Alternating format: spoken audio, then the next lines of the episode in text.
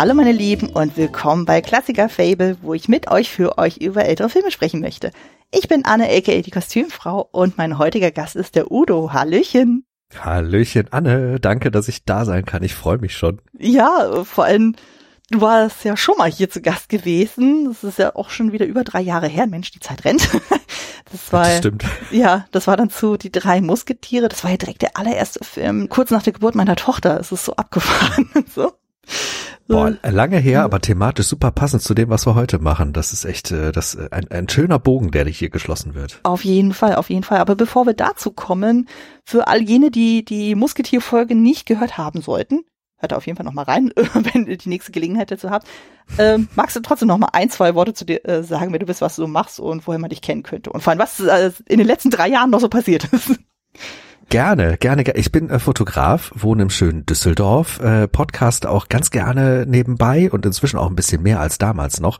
Damals war ich ja hier und da mal äh, ne, als Gast, einmal bei dir und hier und da im Bahnhofskino zum Beispiel.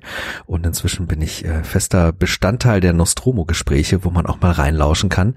Da besprechen wir auch den ein oder anderen Film aus äh, allen möglichen Jahrzehnten und Genres durch. Mhm. Mhm. Und äh, ja, ich ich freue mich mal wieder hier zu sein, denn äh, die ganze Zeit, man hat viele Filme geguckt, man hat viel gesehen, aber ich muss auch gestehen, ich habe das äh, Mantel- und Degen- und Abenteuer-Genre hier und da ein bisschen zu sehr vernachlässigt, ja. Und das ist jetzt äh, perfekt, die Segel zu setzen und äh, da mal wieder ein bisschen mehr zu gucken und aufzugreifen, denn ich muss gestehen, jetzt gerade nach nach dem, den wir gleich besprechen, habe ich richtig Bock, wieder mehr zu gucken. Die, das Feuer ist wieder entflammt, ich ich habe Lust. Sehr schön, sehr Sehr schön. Genau, dann stürzen wir uns direkt in das Thema der heutigen Folge und wir besprechen passend zum fünfundachtzigsten Geburtstag des Filmes die Abenteuer des Robin Hood. Oder früher wurde der Film auch noch vermarktet unter dem Titel Robin Hood, König der Vagabunden.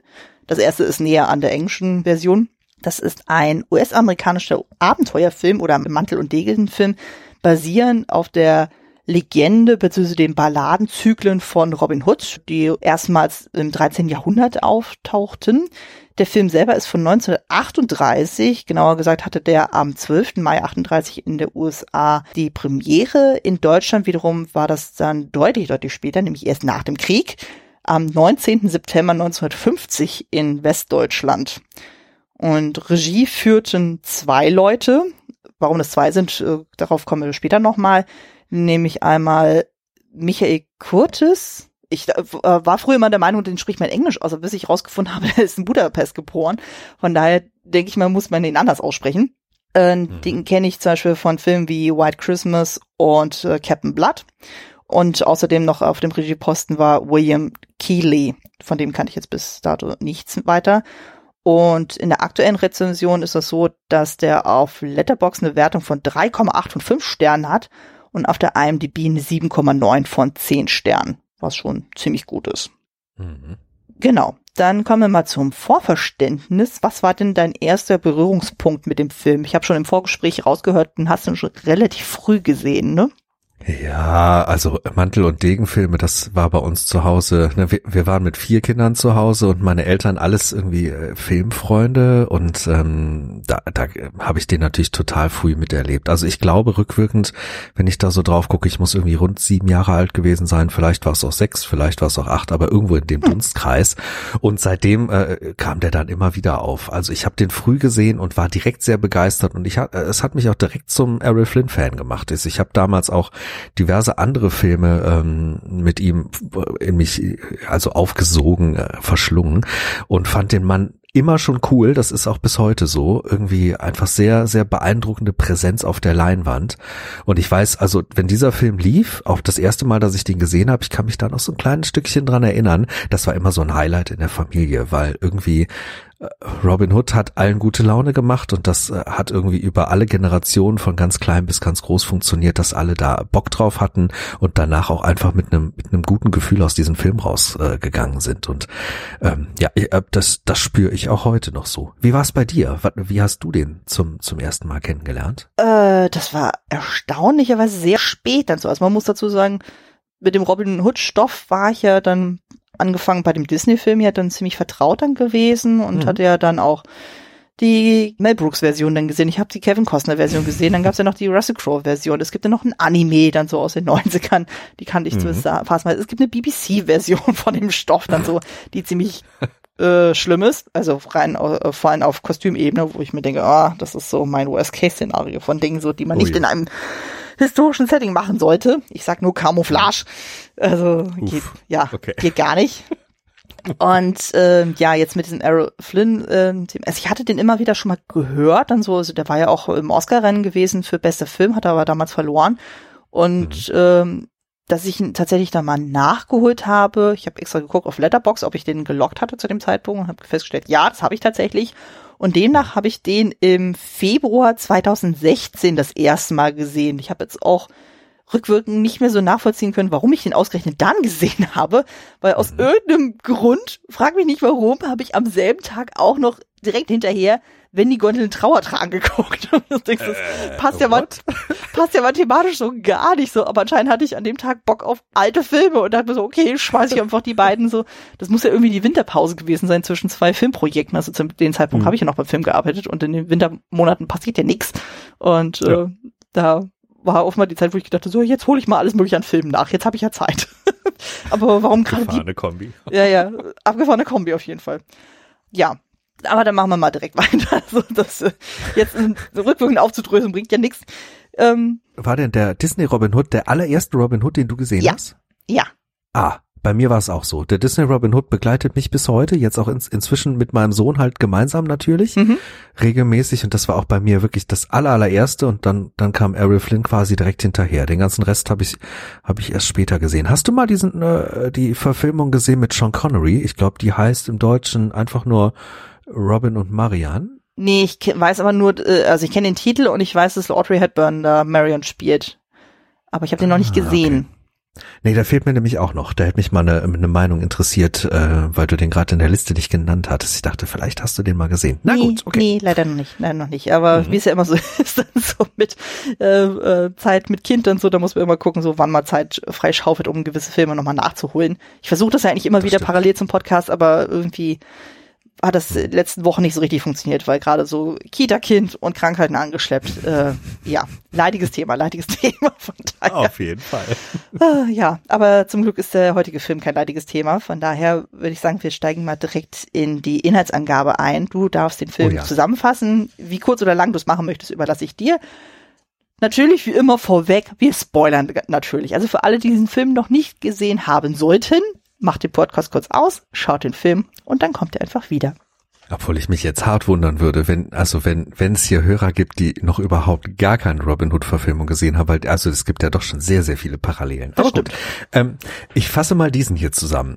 Und zwar wie folgt. Äh, der gute König Richard lässt sich auf der Heimreise nach einem Feldzug gefangen nehmen. Sein Bruder, Prinz John, nutzt die Gunst der Stunde, erhöht die Steuern, unterdrückt das Volk und feiert ein Freudenfest. So kann man es sagen. Mhm. Sir Robin von Locksley macht ihm die Aufwartung und sagt ihm und seinen Mann, allem voran äh, dem feisten Sheriff von Nottingham und Sir Guy von Gisborne den Kampf an, wirft parallel dazu ein Auge auf Maid Marian, äh, die mit dort zugegen ist. Die Unterdrückten schließen sich Robin Hood zum Kampfe an. Der Sherwood Forest dient als Basislager der Rebellion. Durch eine tiefere Begegnung mit Marian, das ist bei so einer, äh, da wird Marian zusammen mit den anderen beiden genannten, dem Sheriff von Nottingham und Sir Guy von Gisborne, gefangen genommen. Bei dieser Begegnung entwickeln sich stärkere Gefühle, ähm, die Prinz John als Köder zu nutzen versucht. Und siehe da, Robin Hood geht bei einem Bogenschützenturnier in die Falle des Bösen. Bei seiner Hinrichtung allerdings wird wird er von seinen Mannen befreit und die Fehde spitzt sich zu. Prinz John will nämlich König werden, während der wahre König inzwischen inkognito zurückgekehrt ist und sich nach einem missglückten Attentatversuch von Prinz John bzw. von einem seiner Schergen mit dem tapferen Robin Hood und seinen Recken verbündet. Gemeinsam besiegen sie das Böse und Prinz John wird gestürzt und Maid Marian, die sich auf Robin Hoods Seite geschlagen hat und gefangen genommen worden ist, wird befreit und gerettet. Das Gute siegt, lang lebe König Richard und ja, am Ende sind eigentlich alle Guten ziemlich glücklich und äh, versonnen. Und ja, es gibt da noch ganz viele andere Seitenarme in dieser Geschichte, aber ich glaube, das fasst erstmal das Nötigste zur Besprechung des Films zusammen. Ich denke auch. Also Man muss auch natürlich dazu sagen, es gibt ja wirklich sehr, sehr viele Robin-Hood-Verfilmungen, wo dann manche Figuren mal mehr, mal weniger im Fokus sind, aber darauf kommen wir wahrscheinlich später auch nochmal drauf. So, aber mhm. ja, man muss natürlich dazu sagen, das ist ja tatsächlich eine der prägendsten Robin-Hood-Verfilmungen, die es überhaupt gibt, dann so von den gefühlt fünfzig, siebzig, achtzig, ich weiß nicht mal, wie viele es waren, dann so. Das ist gefühlt viel. Aber es, man muss schon sagen, so der Film war auf jeden Fall sehr, sehr prägend dann so für die mhm. Fortlaufenden. Genau, damit äh, springen wir auch dann direkt zur Trivia. Was waren denn für dich so spannende Funfacts rund um diesen Film, wo du so dachtest, ach Mensch, das wusstest du im Vorfeld noch gar nicht, gerade so bei der Recherche? Also ich, ich glaube, das Allerwichtigste, und ich wusste das im Vorfeld, also ich hatte das schon mal irgendwo gelesen, irgendwo gehört, aber habe mich da nicht tiefer mit beschäftigt. Ne? Aber ich ich bin persönlich ein riesen, riesen, riesengroßer Fan von Technicolor, gerade mhm. dieses alte Technicolor, diese wahnsinnigen Farben. Und dieser Film hier war einer der allerersten Großproduktionen, die diese Technik so in diesem Maß verwendet haben. Die haben sich alle elf existierenden, damals existierenden Technicolor-Kameras äh, geliehen, mussten die immer äh, jeden Tag abholen, äh, haben die dann benutzt und mussten die wieder zurückbringen. Das war total abgefahren. Es war ein völlig neues Verfahren, super teuer, super kompliziert damals auch noch und ich glaube für alle äh, Beteiligten sehr, sehr aufwendig und aufregend. Und ähm, also ich ich finde das ich finde das krass, weil wenn man sich diesen Film dann anguckt, dann sieht man auch, dass diese ganze Mühe sich gelohnt hat, denn der sieht also von den Farben her tadellos aus. Hm. Dementsprechend, das wäre so mein mein erster Trivia-Fact, den ich hier hier gerne auf den Tisch schieben möchte. Denn also Technicolor ist ist bei mir auf jeden Fall ein ganz, ganz fettes Ding, wonach ich immer wieder lechze, wo ich immer gerne mal noch eine alte Perle ausgrabe in diesen schönen alten Farben und und das genießen kann. Wie geht dir das mit Technicolor? Bist du auch so ein Fan wie ich? Ja, es ist einfach äh, ganz abgefahren. Also man ist ja so ein bisschen verwöhnt so von den heutigen Filmen dann so. Aber wenn man überlegt, so, wo das alles angefangen hat, so von Schwarz-Weiß und dann halt so dieser Sprung zur Farbe, also hier Robin Hood, so das ist ja in etwa so das Zeitfenster, wo ja auch Filme wie Zauberer von Oz und Vom Winde verweht ja dann rauskamen und mhm. dann noch etwas zeitversetzt dann zum Beispiel Die roten Schuhe, was ja auch dann so Paradebeispiel ist für Technicolor, so wie unglaublich gut das wirkt und so, das ist schon sehr, sehr cool gemacht, also das, da sieht ja. man auf jeden Fall, dass da wirklich ein gewaltiger Sprung gemacht wurde. Mhm. Und hier halt noch mit diesem enormen Budget und mit diesem riesen Aufwand verbunden. Das ist schon, also wirklich Aufwand, der sich gelohnt hat. Bombastisch, mm. yeah. möchte man sagen. Dann als zweiten äh, Trivia-Fact habe ich, äh, es gibt ja immer Testvorführungen. So. Und diese Testvorführungen, normalerweise führen die dazu, dass sich dann Publikum reinsetzt, Dinge aufschreibt, Kritiken aufschreibt und meistens äh, werden Dinge umgeschnitten, werden Dinge umgearbeitet. Gerade wenn in der Produktion eh schon irgendwie ähm, Probleme aufgetreten sind, was in diesem Film auch ist. Wir werden das später nochmal kurz ansprechen mit den zwei Regisseuren und auch mit einem äh, vielleicht nicht ganz fertigen Drehbuch zu Anfang, was irgendwie mit der Zeit dann fertiggestellt werden musste. Und hier allerdings ist einer der seltenen Fälle, das Testpublikum war so begeistert, dass am Ende keinerlei Änderungen mehr gemacht werden mussten. Und das ist was, das liest man wirklich, wirklich selten. Das ist ein ganz seltener Fall, gerade bei so einer Großproduktion, die damals, was hat die verschlungen? Zwei Millionen Dollar? Hm. Also umgerechnet, inflationsbereinigt heutzutage, irgendwas um die vierzig Millionen. Mhm. Das ist für die Zeit, ist das, ist das natürlich, also wow. Und dass die das dann abgesegnet haben nach so einer Testvorführung, fand ich echt spannend. Mhm. Ja. Ich habe noch einen dritten Punkt auf der Liste mhm. und das äh, ist hier bei mir der Kunstschütze Howard Hill. Das ist ein Kunstbogenschütze, der extra für die Aufnahmen hier war. Der spielt auch in dem Film eine kleine Rolle, aber der hatte zwei riesengroße Dinge in diesem Film, die ich sehr spannend fand. Der hat einmal diesen wahnsinnigen Schuss, wo der Pfeil gespalten wird beim Bogenschützenturnier. Den hat er umgesetzt und das ist kein Trickshot. Da ist nichts gebastelt und nichts gefrickelt worden. Das hat er mit einem Schuss so durchgezogen. Da gibt's auch, wenn man eine spezielle D V D mit mit einer ordentlichen Menge Bonusmaterial hat, kann man sich das auch mal ein bisschen näher angucken, was da so gelaufen ist. Finde ich ein ein fantastisches Ding. Hm. Und der hat natürlich auch bei den Kämpfen mitgewirkt und es gab da eine Auflage, dass bei speziellen Statisten, die von Pfeilen getroffen wurden, nur dieser Howard Hill auf die schießen durfte, weil der halt so ein präziser Schütze war. Hm. Die waren lediglich gepanzert durch so einen metallernen Brustharnisch und haben pro Schuss hundertfünfzig US-Dollar extra bekommen als Risikoauflage. Das fand ich so geil. Unfassbar. Hättest du das gemacht für nee, hundertfünfzig Dollar pro Schuss? Nee, absolut nicht. Ich habe das heute meinem Mann auch erzählt. Der guckte mich völlig entgeistert an und dachte so, was zur Hölle? Also, und er meinte auch so, das waren echte Pfeile? Ich so, ja, das waren echte. Mhm. Also das wurde zwar irgendwie auch gut ausgepolstert so, aber der Aufprall muss echt wehgetan haben. Ja, klar, echte Pfeile, echte Schüsse, dann von so einem Mann, der das auch noch richtig gut kann. Also ich meine, da kann man ja auch in der Wucht gar nicht so viel variieren. Man kriegt das Ding halt dann dennoch voll ab. Mhm. Das ist ja hammerhart. Also und man muss dem Typen schon ein unglaubliches Urvertrauen entgegenbringen, dass der nicht doch mal abends äh, zu, zu schlecht geschlafen hat, zu, zu tief ins Glas geguckt hat, was mhm. auch immer. Ja. Boah, heiliger Bimbam für hundertfünfzig US-Dollar. Ja. Definitiv, definitiv. Darf ich noch eine vierte Sache bringen? Ich habe hier ja. noch was auf der Liste. Das okay. ist ein ganz kleiner Punkt, der eigentlich total unwichtig ist, aber ich fand den super schön.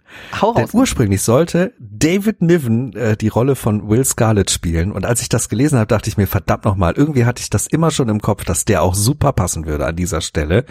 Und der war wirklich quasi gebucht für die Rolle, aber war da nicht verfügbar, weil der im Urlaub in England war zu der oh. Zeit. Und das hätte, finde ich, auch gepasst wie die Faust aufs Auge, oder? Was meinst du? Ich habe nicht mehr so sein Gesicht vor Augen, so. Oh, ein guter Mann. Ich mag David Niven einfach gerne. Der ist so ein totaler Gentleman-Mime. Der ist so ein richtig wie britischer Gentleman. Und also irgendwie, ich kann, kann mir den gut vorstellen in jungen Jahren in dieser Rolle. Ja. Das hätte, glaube ich, mächtig gut gepasst. Ah. Mhm. Ähm.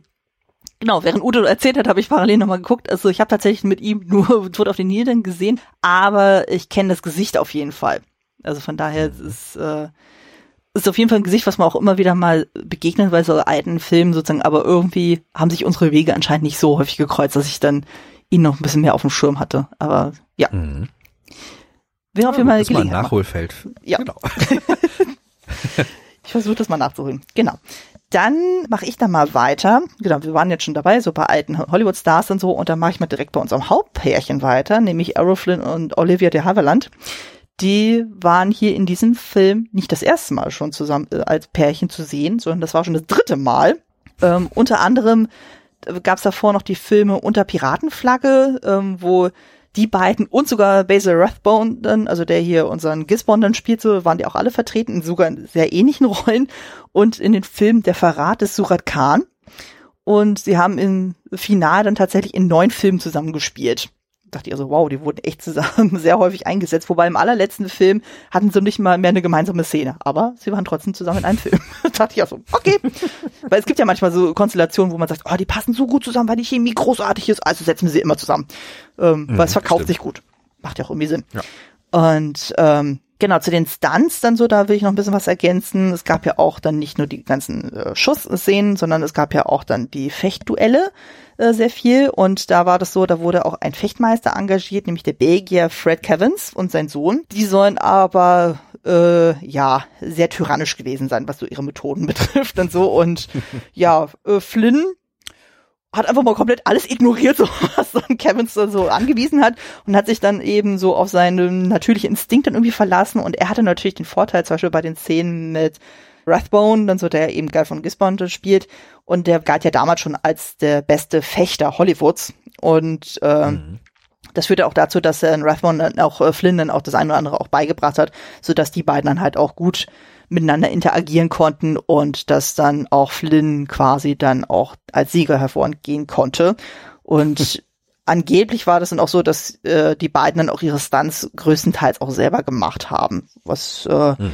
schon ziemlich erstaunlich ist, wobei dann der Sturz von Gisborne ins Verlies war dann auch selbst für den Stuntman nicht ganz äh, ohne Folgen anscheinend. Also hat sich anscheinend ziemlich viel ernsthaft verletzt. Wie es final ausgegangen ist, habe ich nicht rausgefunden, so, aber ich dachte auch so, ja, also das sind schon teilweise Stunts dabei, also wo zum Beispiel auch Robin da irgendwie da das ähm, Schlosstor dann irgendwie hochklettert so an so einem Seil, dann, wo ich auch dachte so, wow, also das mhm. ist nicht ganz ungefährlich, also das würde man heutzutage so ohne Sicherheitsmaßnahmen nicht mehr machen. Nee, also, nee, stimmt. Das ist schon ziemlich bitter. Und genau, als letzten äh, Trivia-Fact und so, das, was wir schon ein bisschen angeteasert hatten, ist der Regiewechsel. Und ja, das Problem war, die Hälfte des Films war dann schon gedreht gewesen und die Produzenten waren aber ziemlich unzufrieden, weil dann die Produktionskosten dann sehr in die Höhe schossen.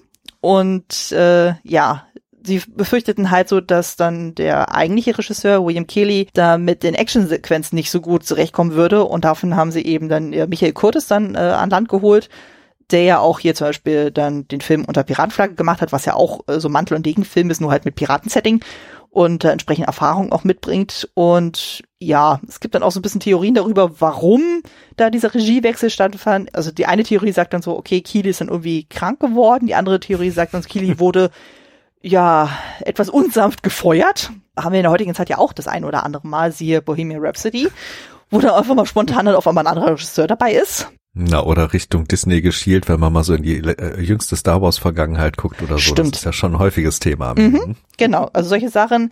Ja, das Problem war dann halt auch, dass Errol Flynn lieber mit dem ursprünglichen Regisseur zusammengearbeitet hat, der anscheinend sehr umgänglich war, so wohingegen Michael Curtiz sehr temperamentvoll und anspruchsvoll war und äh, ja, da, da prallten irgendwie so zwei Temperamenten irgendwie aufeinander und ich habe auch gelesen, die haben auch mehrfach miteinander zusammengearbeitet, obwohl die sich anscheinend nicht besonders gut abkonnten, aber gut, Hollywood war ja auch noch sehr studiogebunden und so, also teilweise war das nicht so, dass sich man so irgendwie zusammengefunden hat, sondern da wurden auch Regisseure und SchauspielerInnen ja entsprechend gebucht und so und äh, dann war es ja an äh, so einem mehrjährigen Vertrag irgendwie gebunden so und dann konntest du Glück haben so und oder konntest auch Pech haben so und dann musstest du vielleicht dann auch mal mit Regisseuren sehr häufig zusammenarbeiten, auf die du echt keinen Bock hast. Naja, okay, und man muss jetzt auch noch dazu sagen, da muss ich mal gerade reingrätschen, ja. Die Fehde zwischen den beiden, also das ist zwar offiziell, wird das immer ganz gerne gesagt, dass das daran liegt, dass Curtiz irgendwie sehr streng war am Set und so weiter, ne, ein mhm. sehr hartes Regiment geführt hat, aber man muss dazu auch noch sehen, Errol Flynn war auch verheiratet mit der Ex-Frau von Curtiz. Ja, ja. Also da gab's auch private Verflechtungen, mhm. die vielleicht dafür gesorgt haben, dass die sich nicht immer so riechen konnten, aber Aber die Arbeit der beiden war ja immer sehr, sehr fruchtbar und da kamen äh, sehr gute Filme raus. Ich glaube, die wussten sich schon zu schätzen unterm Strich. Ja, wobei äh, schon ein paar Storys dann rumkamen. Also es gab zum Beispiel einen Film, ich weiß nicht mehr welcher das war, wo sehr viele Pferde ums Leben mhm. kamen dabei. Ja. Und das ging vor allem Flynn sehr gegen den Strich, der halt ein absoluter Tierliebhaber war so und das nicht nachvollziehen mhm. konnte, warum dann Curtiz da äh, nicht sorgsamer da irgendwie da war und dann halt diesen, den Tod der Tiere in Kauf genommen hat, wo ich halt denke, oh, ja, das kann ich verstehen. Also da wäre ich auch das, nicht so ja. gut auf ihn zu sprechen gewesen. Und äh, genau, du hattest ja noch mal einen extra Trivia-Fact rausgehauen, das mache ich jetzt dann auch. Und zwar, wir hatten es mhm. auch schon ein bisschen angerissen, so der Film hat ja dann auch auf spätere Filme ziemlichen Einfluss. Also allein zum Beispiel dieses finale Fechtduell zwischen Robin Hood und Guy von Gisborne ähm, hat ja sehr viele Duelle auch in späteren Filmen beeinflusst, wie zum Beispiel auch die Choreografie der Lichtschwertduelle in den Star-Wars-Filmen.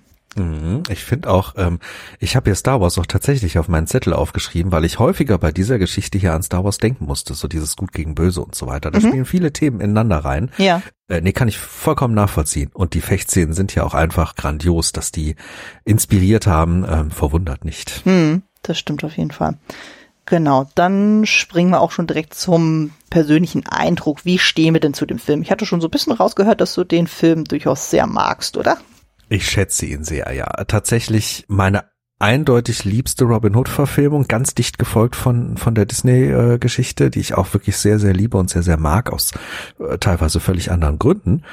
Aber das hier ist schon, wenn wenn ich ins Mantel- und Degen-Genre reingucke, das ich ja grundsätzlich eh sehr schätze, ähm, ist das ja einer meiner liebsten Vertreter. Einfach, weil der so viel vereint. Der macht mir gute Laune, der macht mir einfach richtig Freude und ich ich sehe die Gesichter da drin gern. Ich mag die Geschichte gern.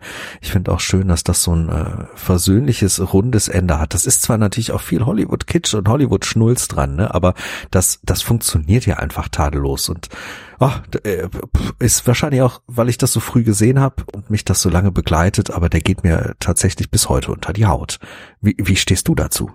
Äh, ja, also wie, wie wir ja schon festgestellt haben, so ich habe den ja relativ spät erst gesehen, so ich mag den durchaus so und mhm. äh, ich habe auf jeden Fall gemerkt, so wenn man den Film gesehen hat, dann versteht man auch die anderen Robin Hood-Verfilmungen sozusagen, weil man total die Parallelen auf einmal dann sieht, wo man denkt, ach Mensch, das Element äh, wurde dann in den Disney-Film aufgegriffen, das Element wurde dann in den Mel Brooks-Film aufgegriffen, das Element haben wir da gesehen, das Element haben wir da gesehen. Und dachte ich so, ah, okay, jetzt fügt sich auf einmal so ein Puzzle dann irgendwie so zusammen, wo ich dachte, ja, also man entdeckt auf einmal das fehlende Stück, was man vorher nicht wusste, dass das verloren gegangen mhm. war. Und das ja. fand ich auf jeden Fall sehr interessant und äh, ja, der Cast ist auf jeden Fall super, also die spielen das alle sehr überzeugend und so auch teilweise völlig drüber, also es hat was sehr Theaterhaftes, auch so mhm. äh, von seiner Künstlichkeit dann auch irgendwie, das haben wir ja auch schon gesagt, das ist ja historischer, nicht besonders korrekt dann so, egal vom Szenenbild bis hin zu Kostümbild, bis hin zu den Naturlandschaften, also es ist so völlig abgefahren dann teilweise und auch so von den Dialogen und Figurenzeichnungen her. Und jetzt beim Rewatch habe ich dann auch gemerkt, so manche Sprüche sind auch echt nicht gut gealtert. Also da ist dann teilweise so das eine oder andere Mal so Fettshaming auch drin, wo ich so dachte so, äh, es ist aus heutiger Sicht ein bisschen schwierig dann zu konsumieren so, und äh, manchmal hat ja Robin Hood ja auch so eine Überheblichkeit an den Tag gelegt, wo ich auch so dachte, ja, ja, äh, so, das ist dann teilweise ein bisschen sehr weird dann so, wohingegen, wenn man zum Beispiel sich den Disney Robin Hood dann anguckt, dann so, also man fühlt sich ein bisschen entspannter und smoother, also der hat, äh, der äh, hat dann nicht so diesen Haut-drauf-Charakter dann so, das ist dann hier natürlich ein bisschen extremer, aber das ist auch einfach mhm. ein bisschen Errol Flynn auch geschuldet, der einfach auch sehr äh, für diesen, so ein bisschen Typecasting-mäßig dann eingesetzt wurde, so der einfach so dieses sehr charismatische auch irgendwie hat und so, und äh, das bringt er auch total gut rüber, also das Casting von ihm ist ja wirklich großartig, und äh, ja, also ich kann auf jeden Fall verstehen, wenn Leute dann sagen so, mm, it's not my cup of tea und so, aber ähm, ich habe da durchaus so ein kleines Herz für diesen Film, das muss ich jetzt an der Stelle auch tatsächlich zugeben, so, weil ich auch so den Robin Hood-Stoff eigentlich schon sehr gerne mag, und ich fand es dann einfach auch mhm. spannend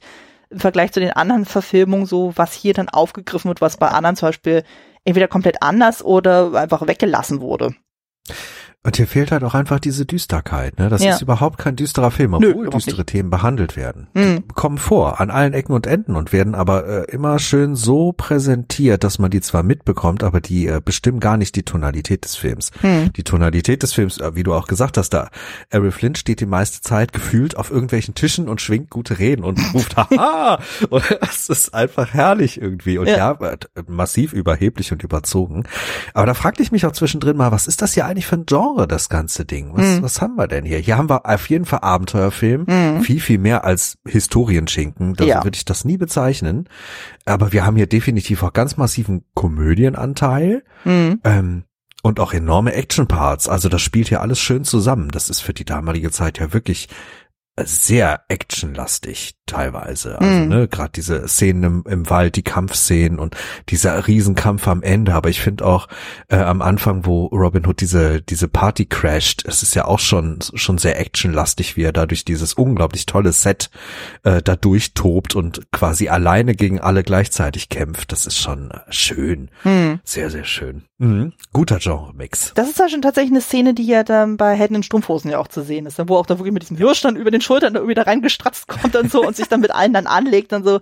Das fand ich auf jeden mhm. Fall super spannend und so, und auch dann zum Beispiel dann überhaupt die Figuren von, was weiß ich, Will Scarlet und Guy of Gisborne, die werden ja zum Beispiel mhm. bei manchen Verfilmungen ja komplett einfach dann über den Haufen geworfen oder gar nicht aufgegriffen, oder Sheriff von Nottingham ist auch nicht unbedingt immer dabei. Ich glaube, bei dem Kevin Costner ist er nicht dabei, wenn ich mich ist richtig... Ist der da nicht dabei? Ich glaube nicht. Oh, der ist, der ist so lange her, dass ich habe das nicht mehr präsent, das kann sein. Aber der ist doch eigentlich immer so ein perfekter Gegenspieler. Oder verwechsel ich das jetzt gerade? Ich habe den äh, Costner-Film jetzt so lange nicht mehr gesehen und so, und äh, Rickman ist äh, der Sheriff. Hm. Ich weiß es gar Hätte nicht. Hätte ich jetzt fast gesagt, aber bei mir ist es auch so lange her, das ist jetzt ganz gefährliches Halbwissen, das kann ich gar nicht sagen. Also ich habe den gesehen in den neunzigern, ne? Also mm. so lange ist das bei mir schon her, boah, keine Ahnung. Ja. Kann ich kann ich rückwirkend gar nicht mehr sagen. Ich mochte den damals auch gar nicht so gerne, der hat mich irgendwie in der Zeit getroffen, der war mir damals irgendwie zu düster und so. Ich glaube, den würde ich heute auch nochmal anders bewerten. Mm. Muss ich vielleicht nochmal eine Chance geben, irgendwann. Ja, also ich habe den irgendwie vor einigen Jahren dann nochmal gesehen gehabt und das war dann auch ein bisschen zu viel alles, und ich dachte, oh, das ist dann... Ich meine, es ist ja auch okay zu sagen, man nimmt sich irgendwie einen bekannten Stoff so und inszeniert den einfach mal aus einem anderen äh, Perspektivwechsel dann, aber mhm. das kann auch mal ziemlich fies in die Hose gehen. Also wie ja irgendwie die relativ junge Version da mit Taron Egerton, so, mhm. wo du auch so denkst, ah, ne. Also ich habe den nicht gesehen, aber das, was ich gehört habe über den Film, soll echt nicht gut sein. Äh, ähm, ja, nee, glaube ich auch direkt. Ja, also von daher ist es... Äh, von daher fand ich das einfach mal spannend so bei der Flynn-Version. Also ich meine, in den dreißigern, kurz vorm Krieg, das ist ja einfach nochmal eine komplett andere Zeit dann so, und einfach zu sehen, so wie dann so dieses Fantasy-Mittelalter da irgendwie inszeniert wird dann so, und wie dann da Konflikte ausgetragen werden und wie der Humor rübergebracht wird, das ist einfach sehr, sehr, sehr anders als das, was wir heutzutage dann sehen, also auch so bei dem Stoff dann hier so, und äh, ja, also ich fand es einfach auch schön dann zu sehen, von wegen, also gerade so im Vergleich zu den anderen Verfilmungen, die ich ja schon aufgezählt hatte, die ich gesehen habe, wo dann quasi der Ursprung dann ist dann so, also so Sachen wie also zum Beispiel die Szene dann so, wo eben Robin Hood und König Richard dann sich zusammentun sozusagen und dann inkognito versuchen, in das Schloss reinzukommen, um eben diese Krönung von Prinz John zu verhindern, und wo sie ja zum Beispiel dann eben diesen Kirchenleuten dann so mit dem Messer dann immer so den Rücken pieksen, wo ich denke so, ah, das ist im Disney-Film genauso, und so, aber in einem anderen Stimmt. Kontext, das ist im, mhm. bei dem Bogenturnier dann so, und äh, das fand ich dann auch sehr witzig dann auch, oder auch äh, überhaupt diese Dynamik zwischen Robin Hood und Lady Marian und so, wie die dann entsteht dann so, weil Zum Beispiel bei dem Disney-Film ist es ja komplett schon gesetzt dann so, die kannten sich dann schon, und hier baut sich das ja erst so Stück für Stück dann auf dann so, und das äh, und auch so dieses ganze Politische, so ich hatte das Gefühl, in den späteren Verfilmungen so wird das gar nicht so sehr in den Fokus gerückt, von daher war ich dann sehr überrascht, wie viel da von diesem politischen, historischen Kontext dann auch irgendwie da reingeworfen wird, wie eben dann mit der Geiselnahme von König Richard und mit dem Lösegeld mhm. und so, wo ich dachte so, wow, wo kommt das jetzt auf einmal her? Weil ich mhm. das bis dato nicht so kannte da in der Form. Oder ich hab's vergessen dann. Da ist der Film tatsächlich ziemlich dicht, das stimmt. Aber ich finde auch die Art, wie hier die Romanzen dargestellt werden, um den Punkt kurz aufzugreifen, finde ich irgendwie sehr, sehr schön und sehr gelungen. Hier gibt's ja mehrere Romanzen, die da irgendwie parallel funktionieren. Natürlich die Hauptromanze, mhm. aber auch zwischen, äh, wie heißt der, Matsch und äh, Bess heißt mhm. sie, glaube ich. Genau. genau. Bess heißt sie.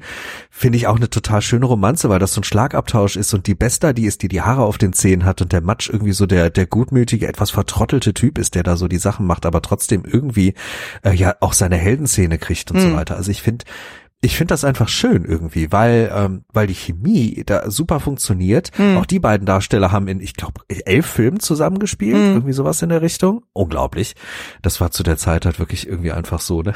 Ja. ähm, mochte ich. Also äh, Romanzen gerade in dieser Zeit werden ja oft auch sehr, sehr komisch, sehr, sehr schmierig dargestellt, oft auch äußerst theatralisch, so dass ich das den Ganzen nicht abkaufen kann. Und ich hm. finde, hier in Robin Hood ist das, hat das irgendwie so eine ganz bodenständige Art und Weise durch die Art, wie die Figuren miteinander interagieren. Hm. Also das ist auch äh, Robin und Marian auf diesem Fest, wo wo Robin Hood in einer etwas klischeebelasteten Szene dann äh, auch die düstere Seite der Leute da zeigt, ne? Hm. Und sie so mit auf die Seite zieht. Ich finde aber, ich finde, das ist sehr sehr plausibel erklärt, und man merkt auch bei ihr, wie dann wirklich der Groschen fällt, mhm. wie ähm, das Thema Altruismus äh, erstmal bei ihr dann irgendwie ankommt, und äh, finde ich finde ich schön formuliert. Wie hast du die Romanze empfunden? Kam das für dich auch so, ich finde nicht authentisch ist der falsche Begriff, aber kam das auf dich auch so gut chemisch rüber zwischen den beiden? Ja, auf jeden Fall. Also es hat ja so ein bisschen so diese Enemies to Lovers Dynamik ganz am Anfang. Also sie kann ja anfangs mit ihm als so einen überheblichen Kerl überhaupt nichts anfangen, aber da kennst du mhm. ja natürlich diese ganze Backstory mit den Steuern und äh, mit den Sachsen ja nicht so in der Form, also das wird ja eher auch gesagt, so von wegen so, ja, sie hat ja gefühlt die ganze Zeit nur im Schloss gelebt so, und kennt die Welt draußen nicht. Ähm, mhm. Und dann, wo er, wie du schon sagst, dann so vor Augen geführt wird, von wegen so hier, was dann eigentlich dieses ganze Steuereintraben so äh, mit äh, den Leuten vor Ort dann so dann macht und so, also dass die dann teilweise ähm, ja gefoltert werden so und äh, oder zu Tode kommen oder dann halt äh, Leute ihre Eltern verlieren oder ihre Kinder oder, oder, oder. Also das ist dann einfach so harter Realitätscheck dann irgendwie stattfindet so, und wo dann tatsächlich dann auch erstmal sie dann auf, wie du schon sagtest, bei ihr fällt der Groschen, aber gleichzeitig merkt man bei ihm dann so, dass er dann von dieser überheblichen Seite dann doch sehr runterkommt dann so und doch sehr nachdenklich dann wirkt so und sogar tiefsinnig dann so und äh, dann auch irgendwie versucht ihr klarzumachen so, okay, wir wollen wirklich nichts Böses. Das wirkt vielleicht in dem Moment etwas komisch und so, dass wir Leute ausrauben, aber das hat ja alles seinen Grund. Und mhm. äh, ich glaube, in dem Moment können wir auch tatsächlich jetzt zu der Analyse dann auch rüberschwappen, also zu Inhalt und Stilmitteln. Also was für mich ja auch sehr stark dann rüberkommt, ist ja eben so diese soziale Gerechtigkeit. Ja. Ähm, was ja dann, also eben so, wir berauben die Reichen, um den Armen zu helfen und so. In dem Fall ist es ja so, es geht ja vor allem um jene, die dann halt sich bereichern wollen. Also es wird ja von Prinz Johns Seite her so verkauft von wegen so, ja, ja, wir äh, schreiben die ganzen Steuern ein, nur damit wir das Lösegeld für König Richard bezahlen können. Wir wissen natürlich alles, dass es nicht so ist und so, aber es ist schon sehr, sehr krass. Und wo dann auch zum Beispiel, äh, wie du schon sagst, da gibt's ja diese Szene dann so, wo ja dann die Leute dann irgendwie gekidnappt werden, so weil sie in dem Moment ja schon irgendwelche Schätze wieder bei sich dann tragen, so die sie von A nach B schiffen wollen. Die Staatskasse, die, die dann Staatskasse. Auch im Disney-Film wieder aufgegriffen wird. Ja, ja, genau, das schön, dann ja. so und das äh, folgt dann so, dass sie halt so ein riesiges Buffet dann irgendwie da haben bei sich im Wald dann so, und es wird eine riesige Party dann so, und genau, wo sich Marian und Robin ja noch so ein bisschen, äh, so ein bisschen ankeifen und so, und dann kommt irgendwann so der Punkt so von wegen so, ja, ganz ehrlich, ihr wollt doch das Geld für euch doch behalten oder nicht so, und dann stellt sich Robin dann auf den Tisch und sagt dann so von wegen so, Leute, wollen wir mal sagen so, was es mit dem Geld auf sich hat, so, wollen wir das behalten? Nein, wir heben das für König Richard auf und so, und äh, also da so, yo, okay. Das ist schon, schon ziemlich drüber alles, das ähm, muss man dann auch ähm, schlucken können, wenn man sagt, okay, man guckt sich jetzt so einen alten Film dann noch irgendwie an, so, dass dann einfach so gewisse Sachen einfach anders transportiert werden, so als heutzutage, denn mhm. aber ja, ich meine, äh, die Grundmessage kommt ja auf jeden Fall rüber. Es hat halt viel mehr von Theater, ne? Es mhm. wirkt oft, als würde man im Publikum vor einer großen, großen, großen, aufwendigen Theatervorführung sitzen mhm. und das, das, das ist vielleicht das, so, so macht man heute keine Filme mehr, so hat man damals sehr oft Filme gemacht und hm. ähm, so kommt dann diese überbordende Art wahrscheinlich auch ganz häufig, ne? Also das ist schon krass, wie er da auf den Tisch springt und da alle Mann reagieren und ähm, da, da gibt's ja mehrere Szenen, wo das so völlig überbordet, hm. aber die Message wird einem da ordentlich reingedrückt und das ist halt der klassische Kampf Gut gegen Böse. Hm. Und auch in einer der klassischsten Geschichten Gut gegen Böse, die ja eigentlich unterm Strich dann auch wirklich sehr, sehr einfach ist und dann hier nur etwas komplizierter ausformuliert durch die ganzen verschiedenen vielen Seitenarme. Was ich schön finde ist, und das ist auch ein Zeichen oft von alten Filmen, was heute manchmal ein bisschen vergessen wird, ähm, obwohl das natürlich nicht für alle gilt, klar, ist ähm, das Thema Freundschaft. Und das mhm. wird hier sehr viel und oft aufgegriffen. Und das sind eigentlich auch die besonders schönen und kleinen Momente, die die für mich auch humoristische Spitzen sind, wo zum Beispiel der Robin Hood seine seine Mannen äh, kennenlernt. Also so ein bisschen, der hat natürlich den Will Scarlet, hat der schon was länger mit am Start, aber dann kommt halt Bruder Tuck noch mit dazu, was auch eine unfassbar herrliche Szene ist, mhm. wie die beiden sich kennenlernen, weil Bruder Tuck ist natürlich nicht einfach irgend so ein Mönch, der sich irgendwas sagen lässt und und die beiden äh, verbindet dann auch direkt äh, ein, ein sehr schöner Moment. Wobei das, das also ist so eine typische Szene mit Fatshaming, also wo es äh, fortan immer ja. Bruder Dick genannt wird, wo ich auch so dachte, äh, nee, also zumindest in der ja, deutschen Synchro, ja. ich weiß nicht mehr, wie es im Englischen dann ist, aber ich glaube äh, Bruder Tuck. Ich glaube äh, in der englischen ist es nur Bruder Tuck, ich ja, glaube okay. das haben die auch einfach richtig doof übersetzt, ja. ähm, müsste ich aber auch nochmal, das schreibe ich mir mal auf, das werde ich nochmal nachrecherchieren. Ähm, finde ich interessant auf jeden Fall. Aber also ich mag trotzdem äh, die Chemie zwischen den beiden und so dieses Kennenlernen, da gibt's ja auch noch mehr. Das macht mir einfach Freude. Ich, ich sehe da diesen Freundschaftsaspekt und dass, dass die sich gegenseitig halt mit Scherzen irgendwie ins Boot holen und das, das Ganze nicht so ernst nehmen, das mhm. Leben nicht so ernst nehmen und irgendwie, obwohl alles um sie rum richtig böse und bedrückend ist, da trotzdem irgendwie was Gutes drin ist, was die verbindet und was sie gemeinsam dann zusammenbringt und hm. weshalb sie sich gemeinsam gegen das Böse auflehnen. Das merkt man ja auch in vielen, vielen modernen Filmen, dass das, dass das einfach was ist, was funktionieren kann. Also ich muss da auch an, äh, ist, ist das Leben nicht schön, heißt doch der Benigni-Film, ne? Ich schmeiß da immer die Titel durcheinander. Ähm. Äh, hier Roberto Benigni in, in dem K Z und so weiter, wo dann auch einfach unglaublich bedrückende. Nee, ist das Leben um- nicht schön, ist der Weihnachtsfilm und das Leben verdammt, ist schön. Ist, ja. Ach, verdammt, ich, ich ist der ähnlich. Immer durcheinander. Alles gut. Also auf jeden Fall da auch, wo diese ganzen Begleitumstände alles unfassbar bedrückend sind, wo alles unglaublich furchtbar ist und dann wird das aber auf mit, dann werden da, da, da wird das mit so einer positiven Tonalität verpackt, obwohl eigentlich drumherum alles erstmal furchtbar ist. Ne? Hm. Und das schätze ich in, in Robin Hood halt eben auch sehr und also das, das Thema Freundschaft habe ich deshalb auch, auch ganz dick hier mit auf den Zettel geschrieben, genauso wie auch das Thema Gemeinschaft. Hm. Weil man da schon spüren kann, wie sich, äh, wie sich hier auch die Drehbuchautoren beziehungsweise der Drehbuchautor hier äh, Mühe gegeben haben, das irgendwie so zu verpacken, dass man auch wirklich die menschliche Komponente hat, dass man die Charaktere zu schätzen weiß und dass man auch wirklich dann mitfiebert, wenn äh, wenn denen etwas droht zu passieren, wenn es brenzlig wird, wenn die Gefechte kommen. Hm. Denn das ist natürlich alles nur richtig spannend und mitreißend, wenn man die Charaktere auch mag, wenn man auch Angst um die hat, wenn man äh, wenn man die in sein Herz geschlossen hat. Und das trotz, trotz aller Überspitzungen und trotz aller Dinge, wo man auch sagt, ey, Errol, muss das jetzt, muss das jetzt so krass sein? Mhm. Man schließt die alle, alle ins Herz irgendwie und man ja. hat die alle irgendwie gern. Also sei es Little John, sei es Bruder Tuck, sei es auch Will Scarlet, der ja eigentlich eher eine untergeordnete Rolle hat und halt eben auch vor allem Robin Hood und äh, Marian. Das sind schon alles Figuren zum Liebhaben. Ja. Wie auch Matsch und und die anderen Konsorten. Ja. Mhm. Ich habe es bei mir auch unter dem Begriff so Kameradschaft für die gute Sache dann irgendwie ver, äh, vermerkt und ja. so. Und was du auch sagtest mit der Freundschaft, das wirkt immer alles so ultra entspannend, so, es gibt ja irgendwie diese berühmte Szene, wo er dann Robin Hood auf Little John dann irgendwie trifft, äh, dann so, und wo sie irgendwie diesen, diese äh, Flussbrücke dann sind so, und die dann erstmal sich mit den Stöcken kämpfen, so, und ich musste ja sofort an die Helden in Strumpfhosen-Version denken, wo dann der Stock immer ja. kleiner wird und immer kleiner, und dann irgendwann hauen sie sich nur noch auf die Finger. So grotesk, und so, und, und selbst hier ist es schon super grotesk, und am Ende sind die beide im Wasser und gehen dann raus und legen sich auf den Boot und lachen sich erstmal, schlafen dann so, und denkst du, mhm. ja, so einfach kann es gehen. Das hat so was sehr kindlich Naives dann irgendwie. Also, äh, Grundschulniveau, ja, total. Ja. So, erstmal, erstmal zankt man sich und plötzlich ist man beste Freunde. Total cool. Ja, also von daher, wenn das, wenn das Leben bloß so einfach wäre, dann da. Aber stimmt. Ich, aber hier wirkt es einfach so, ja, man freut sich dann einfach und so. Das ist einfach, es, es muss ja nicht immer alles so kompliziert sein. Also, es kann auch einfach das so stimmt. funktionieren.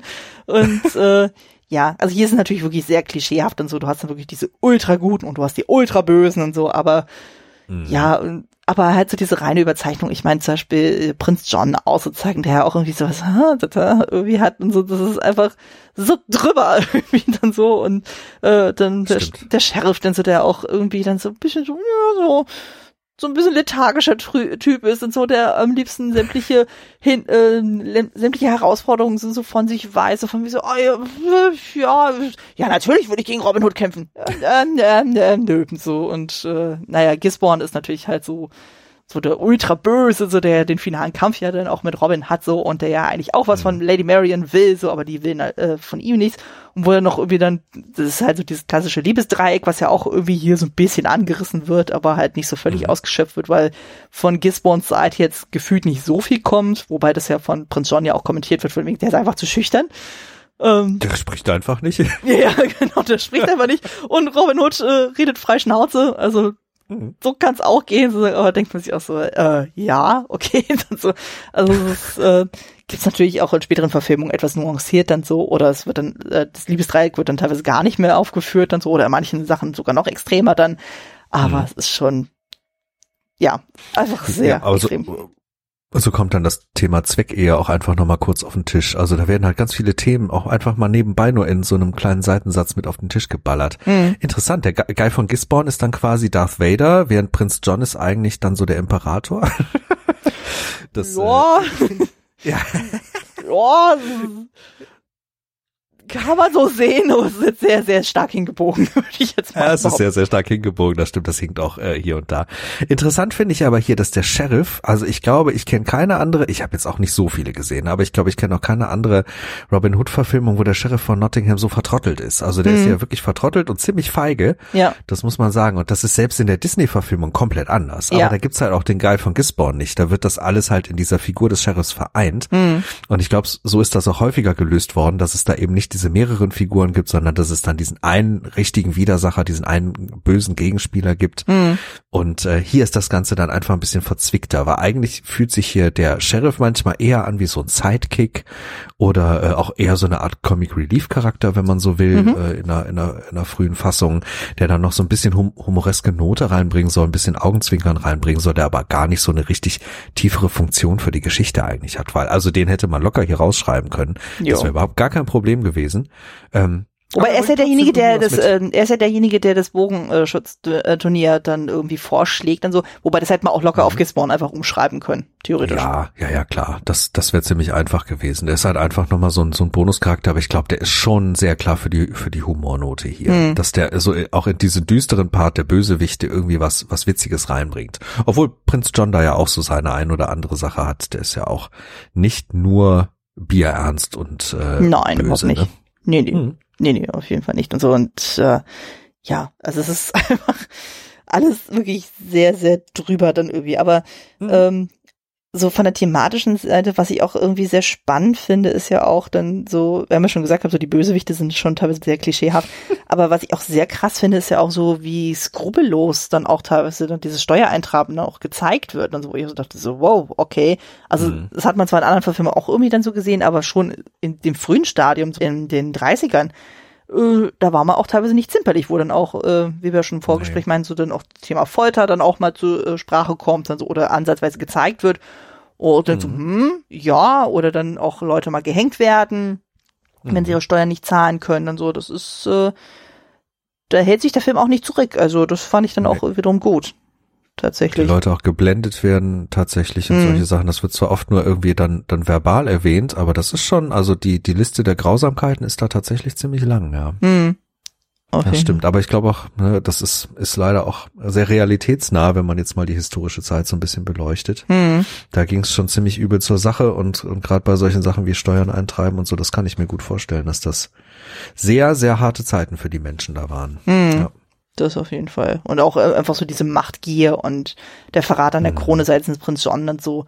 Das kommt schon wirklich sehr, sehr gut rüber. Also der Schauspieler bringt das auf jeden Fall sehr gut rüber. Also er wirkt dann manchmal ja. so ein bisschen so, hm, ja, so ein bisschen so ja, so ein bisschen schmierenhaft dann sozusagen, aber man merkt schon auf jeden Fall, er will definitiv diese Krone haben. Egal wie, Hauptsache er kriegt diese auch so und nimmt es auch in Kauf, dann einfach mal einen Auftragsmörder dann zu seinem Bruder zu schicken, so um ihn dann äh, loszuwerden.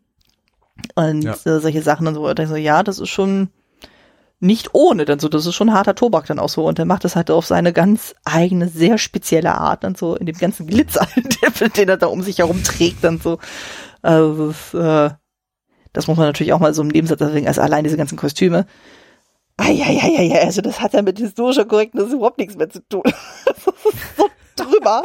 Also von. Aber es ist schön. Aber es ja, ist echt schön. Ja, wobei manche Sachen sind schon manchmal ein bisschen schmerzhaft. Also es gibt dann zum Beispiel so ein Kleid von Lady Marian, die da irgendwie so ein Streifenmuster irgendwie hat, wo ich auch sage so, ah, okay. Oder dann wird dann mit so Glitzer-Synthetikstoffen da irgendwie gearbeitet. Oder dann einfach Robin Hood da mit seinen glitzernden Metall- Perlenverzierungen oder sonst irgendwas oder allein äh, überhaupt so die ganzen Merryman, da hat ja niemand Patina, niemand. Das, die sind, nee, nee, nee, nee. Die sehen alle schick aus. Aus der Bude. Ja, wie aus dem Ei gepellt, und allein Will Scarlett mit seinem komplett roten Kostüm, da fällt er auf wie ein bunter Hund im Wald. Das funktioniert doch vorne und hinten nicht. Ja, aber man nimmt den Kauf. Aber die Kostüme wurden halt alle nicht ausgewählt, um irgendwelchen historischen Ansprüchen gerecht Nö. zu werden, sondern die wurden, glaube ich, allesamt geschneidert, ausgewählt und so gestaltet, um dem Technicolor gerecht zu werden. Ja, ja. Es sollte möglichst farbprächtig, farbgewaltig daherkommen und die Zuschauer wirklich alleine mit Farben in die Sitze pressen. Ja, ja, und so. Das schaffen sie. Also von wegen so, am besten die Augen ausbrennen vor lauter Farben, also von wegen so, seht, ja, was wir genau. können. Hilfe, Hilfe, ich kann nicht mehr meine Augen. It burned my eyes. Das ist so, ja, richtig. Das ist so abgefahren. Also, also da dachte ich auch so manchmal so ein bisschen Cringe-Faktor, wo ich denke, ah, das ist, das passt historisch so gar nicht so. Aber man denkt, weil das ja schon alles sehr theaterhaft inszeniert ist, denkt man so, ja, ach, komm, passt schon. So, das nimmt ja. man einfach mit. Es macht einfach Spaß, und das ist einfach so ein ikonischer Look. Also gerade so bei Robin Hood auch mit seinen Strumpfhosen, dann so mit diesem, mit dieser Ledertunika dann auch so und mit diesem, mhm. äh, mit dem Hut dann so. Das ist einfach so ein klassisches Bild von ihm, so was auch immer wieder dann aufgegriffen wird. Mal mehr, mal weniger äh, direktes Zitat von Flynn und so. Also es ist einfach. Mhm. Aber es macht trotzdem Spaß, um ihn zuzugucken und so. Es ist ja auch eine gewaltige Farbexplosion, wie wir schon festgestellt haben. Ja, auf jeden Fall. Ich will es auch genauso haben, ich will es auch genauso sehen. Ich bin halt nicht vom Fach und und und und guck mir das an, und das es sieht super aus. Es hm. sieht einfach super aus. Also, ne, alleine mit den mit den mit den äh, Farbkontrasten, wie dann da im Wald gespielt wird durch hm. die Kostüme, aber auch, dass es dann den Kontrast nochmal gibt, dass die die Innenaufnahmen sind ja ganz anders geleuchtet als die Außenaufnahmen. Hm. Da merkt man schon, dass da sehr viel Wert drauf gelegt wurde, das Helle zu zeigen im im Forest und das Düstere und und Artifizielle zu zeigen in diesem tollen Set von dieser Burg. Mhm. Und äh, das wurde in den Kostümen ja auch aufgegriffen. Die sind zwar immer noch farbgewaltig und die sind zwar immer noch verspielt, aber halt weit, weit düsterer, so dass sich dann in diesen Innenszenen, wo dann ja auch wirklich diese Kämpfe und Konflikte stattfinden, ähm, gleich die Tonalität einfach so ein bisschen shiftet, so ein bisschen verschiebt, die Leichtigkeit ein bisschen genommen wird, ein bisschen die Düsternis da reinkehrt. Mhm. Und äh, also, also die haben sich da schon echt viel Gedanken und viel Mühe gemacht, und ähm, Da, da, da hatten sie ein Händchen. Da ja. hatten sie einfach echt ein Händchen. Cool gemacht. Ja, ja, einfach so gerade diese Locations, also was du schon sagtest mit dem Wald und so, das ist ja auch irgendwie so komplette Farbexplosion mit diesem ganzen satten Grün ja. und so. Die haben sogar teilweise Blätter angemalt, damit sie möglichst schön grün wirken und so weiter. Die Verrückten. Also ich so, alter Schwede. So. Aber gut, die haben ja irgendwie Herbst bis Winter gedreht dann so. Das ist, ja. äh, da muss man natürlich ein bisschen gucken, dann so, dass das irgendwie alles möglichst englisch aussieht und so, auch von den Wäldern ja. her, also, also da darf man auch gerne ein bisschen tricksen, also mein Gott, mhm. passt schon. Und, und dann wiederum das Schloss, was so ultra karg wirkt, so und bedrohlich und riesig so und einfach mhm. ungemütlich, so, also das kommt auf jeden Fall sehr gut rüber, und dann passen natürlich die Kostüme auch entsprechend noch, also so, alleine so die Sachen von äh, Gisborne und Prinz John und so, die wirken einfach auch wirklich dann wie aus einem Guss und so, was so das Setting dann betrifft mhm. und so. Und da hat die Mary Man natürlich auch alle dann mit ihren ganzen Ledersachen so und sehr viel Grüne auch so. Das passt schon irgendwie. Also das, äh, man hat sich schon was dabei gedacht, das will ich den Leuten auf jeden Fall zugestehen dann so, aber man merkt dann schon, das ist schon manchmal ein bisschen weird. Also ich kann dann schon verstehen, dass dann Mel Brooks dann auch das eine oder andere so ein bisschen parodiert, also gerade mit den Strumpfhosen. Ja. Das ist für heutige ja. Sehverhältnisse doch schon sehr äh, anders und so. Von daher so. Mhm. Ich meine, gut, das ist wiederum historisch soweit richtig. Es gab diese klassische Hose dann noch nicht. Also das waren dann so diese Strumpfbänder dann so und man hat sehr lange Tuniken dann getragen, dann so bei äh, Mann und Frau natürlich unterschiedlich lang dann auch so und je nach Funktion dann auch. Aber ja, ja, aber so, so Sachen wie Glitzer und sowas ist es schon schon ein bisschen sehr weit hergeholt und auch gewisse Farb- und Musterwahl. Das ist, äh, ja, also da muss man schon sehr wohlwollend sein. Und so, dann so. Mhm. Ähm, aber wie gesagt, wenn man sich darauf einlässt, dann passt das schon irgendwie. Dann ja. will man auch nicht zu sehr schimpfen, dann da würde man dem Film auch nicht so richtig gerecht werden, muss ich zugeben. Ja, und die ganze Ausstattung macht das dann auch auf der anderen Seite wieder wett, ne, wenn man so das Ganze drumherum sieht. Allein die beiden, die beiden großen Feste, die da gezeigt werden, was da alles an Details zu finden ist, was mhm. da, was da alles an Mühe reingesteckt wurde, was da auf den Tischen so zu finden ist, eine an Opulenz und, und überbordender Mittel eigentlich, eigentlich kaum zu überbieten. Das ist schon, das ist schon Wahnsinn. Allein was man da alles an irgendwie Speisen und, und Gedeck irgendwie findet mhm. und so, das, Äh, entdecke ich immer wieder neue Dinge. Das ist ganz schön, dass man da auch, wenn man irgendwie ein Augenmerk darauf hat und so ein bisschen genauer hinguckt, dass mhm. man da immer und immer wieder was was finden kann, was entdecken kann, was einem vorher so noch nicht aufgefallen ist. Ja. Und äh, da, also das das mag ich auch. Das ist halt wirklich alles andere als karg ausgestattet. Hier wird alles reingeworfen. Nicht ja. nur die elf Kameras, sondern auch noch bestimmt irgendwie fünfzehn Köche, die da aufgefahren haben. Ich habe keine Ahnung. Wahnsinn. Ja, vor allem auch einfach so diese riesen Schar an Komparsen. Also allein so beim Bogenschutztermin, dann gibt's ja irgendwie dann diesen Hinrichtungstag dann von Robin oder Stimmt, den geplanten, ja. so, wo es auch einfach alles voll ist mit Komparsen, wo ich denke so, wow, das sind echt ganz schön viele. Dann so, heutzutage würde man ja sagen, okay, man nimmt jetzt vielleicht irgendwie so bis zu fünfzig und macht dann Copy- und Paste-mäßig, dann so und stellt sie vielleicht ein bisschen anders hin und macht mal vielleicht das ein oder andere Accessoire dann weg, dann so. Das ist ja, geht ja mal mehr, mal weniger gut. Siehe äh, Rings of Power. Aber, also es ist schon... Ja, aber so, allein so von der Dynamik her, also das sieht man ja auch so gerade bei diesen ganzen Kampfszenen, dann so diese sehr schnellen Schnitte so und diese ganzen Choreografien, wo ich mir denke so, boah, das, ich habe da so einen, einen Respekt davor, dass, wie das dann irgendwie koordiniert werden soll, dass dann irgendwie alles so weit in sich funktioniert, dass mhm. da irgendwie das vernünftige verrückt. Bilder bei ja. rauskommen. Also ja. Da kann ich mir völlig vorstellen, warum ein Regisseur da in solchen Action-Szenen wirklich dramatische Probleme mit hat, denn das muss ein unfassbarer Aufwand gewesen sein. Da kann man doch als Regisseur, wenn so eine Massenszene am nächsten Tag ansteht, hm. da kann man doch nicht anständig schlafen. Da ist man doch völlig fertig mit den Nerven, oder? Ja, eigentlich schon. Ich meine, okay, also äh, Michael Curtiz, äh, der hat das ja häufiger gemacht, auch mit seinen ganzen Piratenstoffen und so weiter. Hm. Der war da irgendwie wirklich felsenfest im Sattel und dann wahrscheinlich auch genau der richtige Mann für diesen Job. Und ich glaube, dann muss man auch einen sehr, sehr harten Tonfall an den Tag legen, hm. um das irgendwie gewuppt zu kriegen, dass dass man sowas dann anständig in in die Kiste kriegt, dass der Drehtag irgendwie gut durchgeht. Hm. Aber ich habe da ich habe da viel Respekt vor, ja. Also auch in diesen Massenfechtszenen, was da alles gleichzeitig passiert. Hm.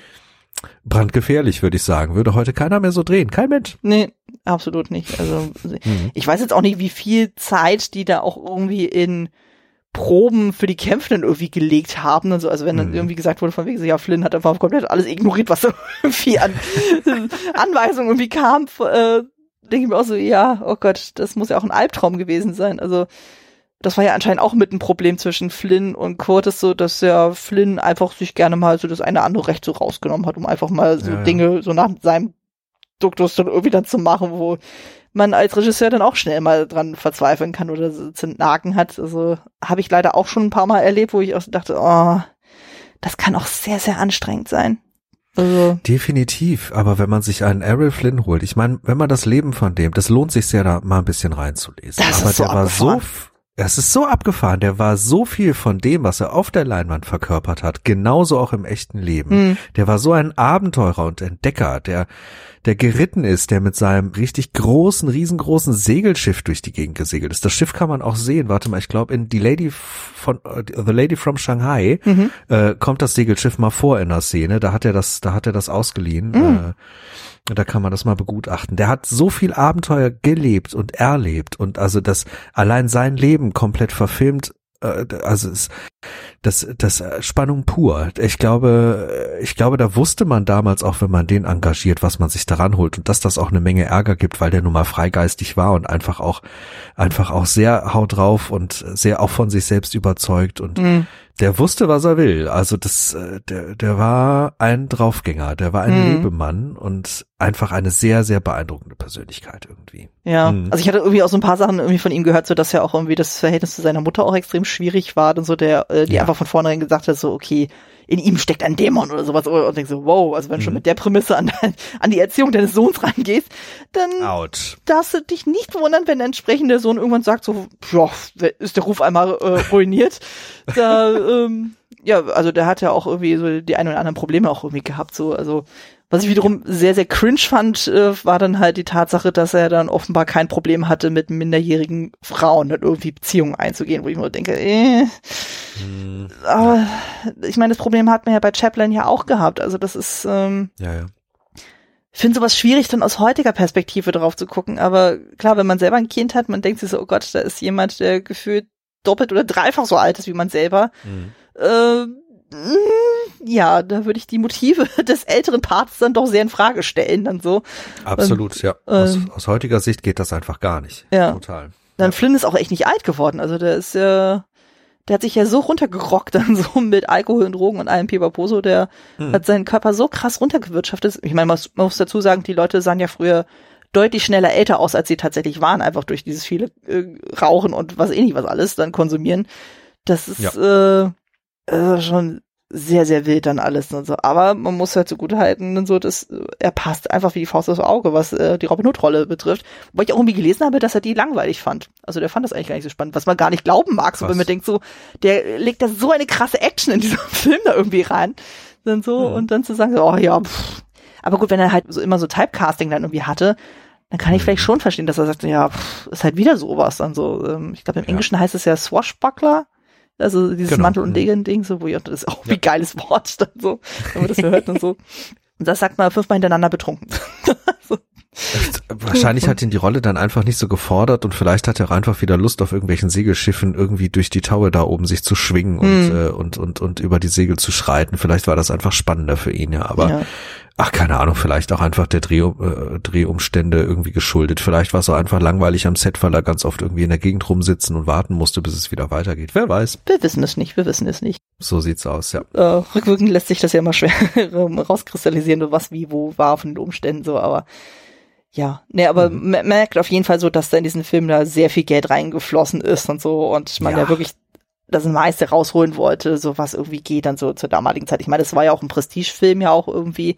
Mhm. Ähm, das war ja dann irgendwie zu dem Zeitpunkt ja Warner Bros. Teuerster Film überhaupt und so. Das, äh, die haben mhm. ja vorher irgendwie, ich glaube, so Gangsterfilme vor allem gemacht. Ja, richtig. Und dann denkst du, okay. Irgendwie mal ihr Image loswerden. Ja, ja, und dann sie sagen, okay, wir machen jetzt mal so Mantel- und Degen-Film so, weil zieht ja offenbar ziemlich gut und so und äh, holen uns da eben Flynn und Havilland dann nachher ins Boot und so, das passt schon ziemlich gut dann.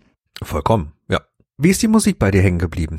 Äh, sehr temporeich auf jeden Fall dann so, also ja, ne? Das ist halt so dieses ganz klassische, von wegen, du hast ja eben dieses Abenteuer-Feeling, so von wegen da, da, da und so, also ich kann es jetzt nicht mehr so genau nachmachen, also muss aber zugeben, die einzelnen Melodien bleiben jetzt nicht mehr so im Ohr, aber das äh, Haupttheme wird ja immer wieder wiederholt dann so in irgendeine äh, genau. verschiedene Variationen. Aber wenn man es dann hört, dann ist man halt sofort dann dabei, so von wegen, oh, man will am liebsten mitreiten und äh, mitschwingen und so und mhm. mitkämpfen und so. Also das funktioniert auf jeden Fall sehr, sehr gut. Also das Finde ich äh, auch. Ist mir auch sehr positiv in Erinnerung geblieben dann so und auch ähm, gerade auch passend zu den Kämpfen dann so. Das wirkt einfach alles sehr, ja eben actionreich und sozusagen und sehr energiegeladen und so. Also das transportiert die Musik auf jeden Fall sehr, sehr gut rüber. Mhm. Ja, ich war da auch sehr angetan und finde sogar, es gibt ein, zwei Stellen, wo die Musik plötzlich so ein bisschen switcht und und mehr Tiefe bekommt und ich glaube auch, das hat viele andere Filme und Filmkomponisten beeinflusst. Hm. Ich meine da sogar eine Stelle rausgehört zu haben, die mich von der der Abfolge der Töne, von der Abfolge der äh,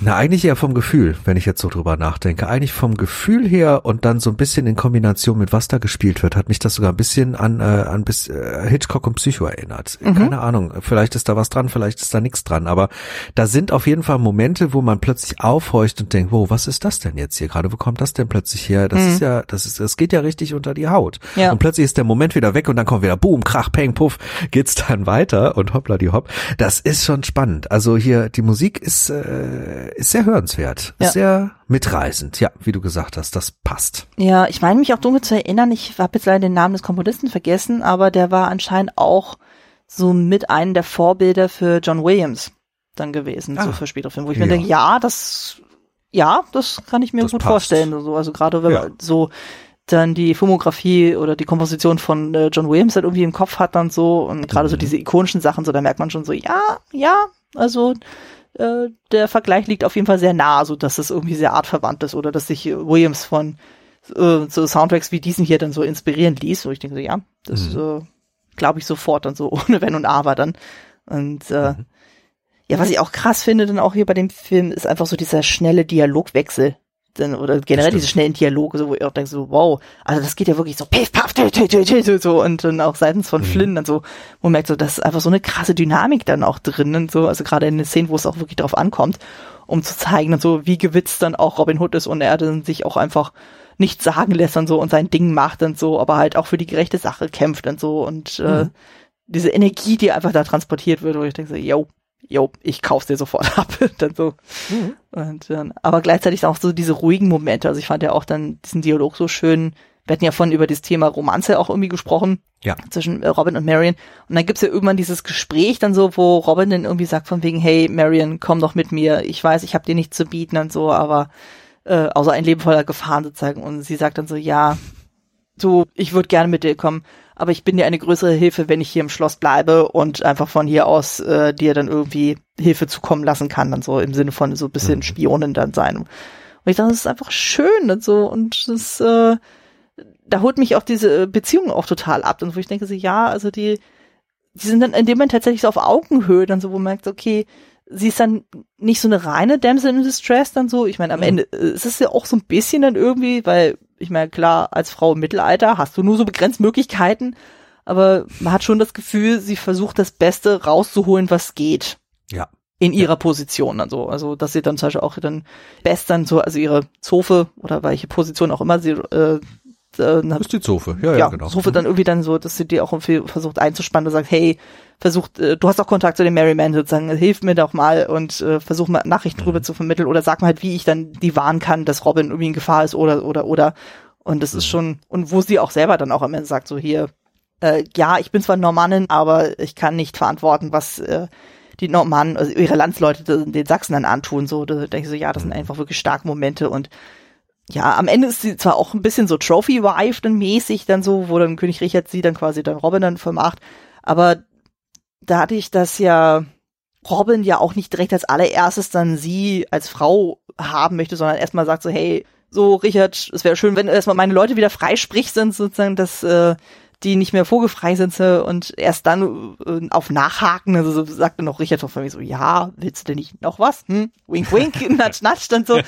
Und, äh, aber sie dann auch völlig äh, entspannt ist dann so von wegen so, ja, in dem Moment haben wir ja tatsächlich nicht mehr die Zwecksehe, sondern das äh, beruht ja auf Gegenseitigkeit. Also, die sind die schon süß zusammen. Also, das kauft ja, man dir gerne Fall. Ab. Also, mhm. Ich weiß gar nicht mehr, in welchem Film das war. Ich glaube, in Cinema Paradiso. Da gibt's ja. ja irgendwie so eine Schlusssequenz dann so, wo je, äh, wo dann die, ich weiß nicht, ob es mal die Hauptfigur war, wo sie ja dann aus sämtlichen Filmen, so aus der früheren Zeiten dann so die ganzen Kussszenen irgendwie zusammengeschnitten hat. Und da ist zum Beispiel auch der Kuss zwischen den beiden dann auch mit ah, aufgeführt, wo ja. ich denke, ah, oh, ja, das ist auch mhm. schön. Also man. Ja, total. Also die beiden spürt man schon. Ja, also er hat irgendwie auch mal gelesen von wegen, ja, in ähm, Flynn und Havilland wurde auch mal eine Affäre nachgesagt, weil die halt so häufig zusammen waren im Film dann so. Ähm, Havilland hat das irgendwie immer abgestritten, aber Flynn hatte zwischenzeitlich mal gesagt, ja, er hatte mal bei dem einen oder anderen Film mal so eine Phase, wo er in Easy verknallt war, aber es ist nie was draus entstanden so. Und irgendwie, das harmoniert einfach so großartig. Ich meine, es gibt ja so Schauspieler, die guckst du dir an und denkst so, da ist nix, da passiert überhaupt da. nix. Stimmt, absolut. Ja, also das fällt mir immer wieder auf. Ja, da könnte man zwei Fische nebeneinander legen so und die würden einfach flup, flup, flup machen so und äh, mhm. das passiert einfach nichts und so. Aber die beiden sind einfach herzlich. Ja. Wobei jetzt zum Beispiel bei Bess und Matsch, äh, da finde ich es schon teilweise sehr, sehr schräg und so wie sie, also Bess dann zu äh, ihm gegenüber dann teilweise sagt so von wie so, ah hier, wo er versucht, ihren Kompliment zu machen, so, und sie dann so, ja, ach hier, geh weg, du hässlicher Kerl, wo ich immer denke, so, was ist das denn bitte für eine komische Beziehung, die die beiden zueinander haben? Also man merkt schon, die mögen sich auch, sozusagen, die haben auch eine Chemie miteinander, aber das, was da teilweise für Sprüche rausgehauen werden, wo ich immer denke, äh, äh. Na gut, aber sie hat auch schon vier oder fünf Ehemänner verschlissen lassen. Stimmt. Die hat einfach auch schon jede Menge hinter sich, das darf man nicht vergessen. Und er ist halt noch sehr vertrottelt und sagt, er hatte noch nie eine Liebste. Stimmt. Da merkt man dann alleine schon diese unterschiedlichen Erfahrungsebenen. Mhm. Stimmt, ist auch eher ungewohnt. Echt. Ja. Ja, voll. Sie ist da total abgebrüht und er halt eben äh, vollkommen naiv in dem Ganzen. Ja. Mhm. Stimmt, Matsch ist aber ist auch ungewohnt. Ja, Matsch ist aber auch tatsächlich so eine Figur, die gerne mal so fallen gelassen wird. Bei späteren ja. Verfilmungen, wenn ich so drüber nachdenke. Vollkommen, absolut, ja. Ne? Das taucht nicht oft auf. Hm. Ne? Weil ich habe jetzt gerade irgendwie die, die Helden- und Strumpfhosen-Version im Kopf und da ist es ja dann eher Bess und Little John, die mhm. miteinander agieren, weil es halt beide auch sehr große, hünenhafte ähm, DarstellerInnen sind, äh, wo man sich ja. denkt, so, ach, das passt ja irgendwie ganz gut zusammen dann. Ja. Und äh, Da finde ich wiederum zum Beispiel bei, äh, bei Helden in Strumpfhosen spannend, dann so mit Cary Elfs, so der ja als Robin Hood gecastet wurde, dass der so unglaublich gut auch als äh, Errol Flynn durchgehen könnte, so zum damaligen Zeitpunkt. Also das da, das passt auf jeden Fall sehr, sehr gut. Ich meine, die ja, haben jetzt, die haben zwar bei dem Film, hatte ich nochmal nachgelesen, sich handlungsmäßig eher auf den Kevin Costner-Film konzentriert, aber vom ganzen Look her und so von dem ganzen Humor orientiert er sich sehr stark an den Flynn, Robin Hood. Das wollte ich aber gar nicht sagen. Also vom Look and Feel ist das, ist das eindeutig viel, viel mehr die Errol Flynn-Variante als die, als die Costner-Variante. Äh. Zu dem, was ich da, also, ne, was, was ich so noch im Hinterkopf habe von dieser. Also, das ist schon, das ist schon klar die Tonalität hier dieses, äh, dieses, dieses eher klassischen Mantel- und Degenstreifens, mhm. ja. Ich äh, würde gern über die Kameraarbeit auch noch ein kleines bisschen sprechen. Die ist zwar hier zu weiten Teilen Äh, erstmal sehr funktional, sehr handwerklich, mhm. ne? Aber man merkt trotzdem, und da ist so eine kleine Parallele auch zu äh, zu Die Drei Musketiere, man merkt halt, dass hier dennoch immer mal wieder so kleine artifizielle und besondere Momente drin sind. Mhm. Und einer ist mir da ganz besonders irgendwie ins Auge gefallen, der mich immer wieder begeistert. Der ist zwar ein ganz kurzer Moment, ist am Ende in diesem Schlusskampf findet der statt, aber wo sich äh, wo sich hier unsere unsere beiden Hauptantagonisten, also äh, Robin Hood und hier der äh, Sir Guy von von Gisborne, mhm. äh, richtig mächtig bekämpfen und durch die Gänge kämpfen, dass die einmal so aus dem Bildkader nach unten verschwindend durchkämpfen. Plötzlich werden sie an der Säule sichtbar als als Schatten, die ja. weiterkämpfen. Oh, das ist kämpfen großartig. Sich nach rechts wieder ins Bild rein und hinten weiter durch. Und ich krieg jedes Mal Gänsehaut, wenn mhm. ich diese Szene sehe, weil das so schön gearbeitet ist, so schön geleuchtet ist. Das sieht so toll aus mhm. irgendwie. Da merkt man, die haben halt auch wirklich manche Szenen dann ganz, ganz besonders in den Fokus genommen und wollten da schon ein richtiges Highlight draus machen. Und das hat funktioniert. Ja. Das ist dann nicht nur rein handwerklich, sondern das ist wirklich Kunst. Ja. Schön. Ja. Mhm. Ne, und ich meine, mich auch zu entsinnen, dass es auch so war, dass dann grundsätzlich unsere Heldenfiguren auch immer eher tatsächlich auch in Close-Ups gezeigt werden, um auch so eine Nähe aufzubauen. Ja. Und hingegen unsere Bösewichte, dann ist es immer so eine gewisse Grunddistanz. Also äh, ich glaube, das Maximum ist mal so eine halbtotale sozusagen, aber so richtig, richtig nah kommen wir eigentlich äh, mit der Kamera nie an die dann so. Stimmt, ja. Ne? Also genau. Das ist mir dann auch nochmal stark klar aufgefallen. Und ich glaube, im gerade so in den Szenen, wo es um Marian geht, also gerade in diesen Intim-Szenen, da hat man auch teilweise auch so dieses sehr Milchige auch irgendwie so, was ja auch so ein bisschen mhm. dieses Verträumte auch irgendwie hat und so und äh, mhm. ähm, auch wiederum sehr Intime dann auch irgendwie dann so, ich meine, das sind ja so Verfahren, so die hat man ja auch in, was ich so Filmen wie West Side Story ja auch dann so, wo man mhm. merkt so, ja, da wird so dieses sehr Verträumte und dieses Verliebte wird ja auch nochmal sehr stark in den Fokus gerückt.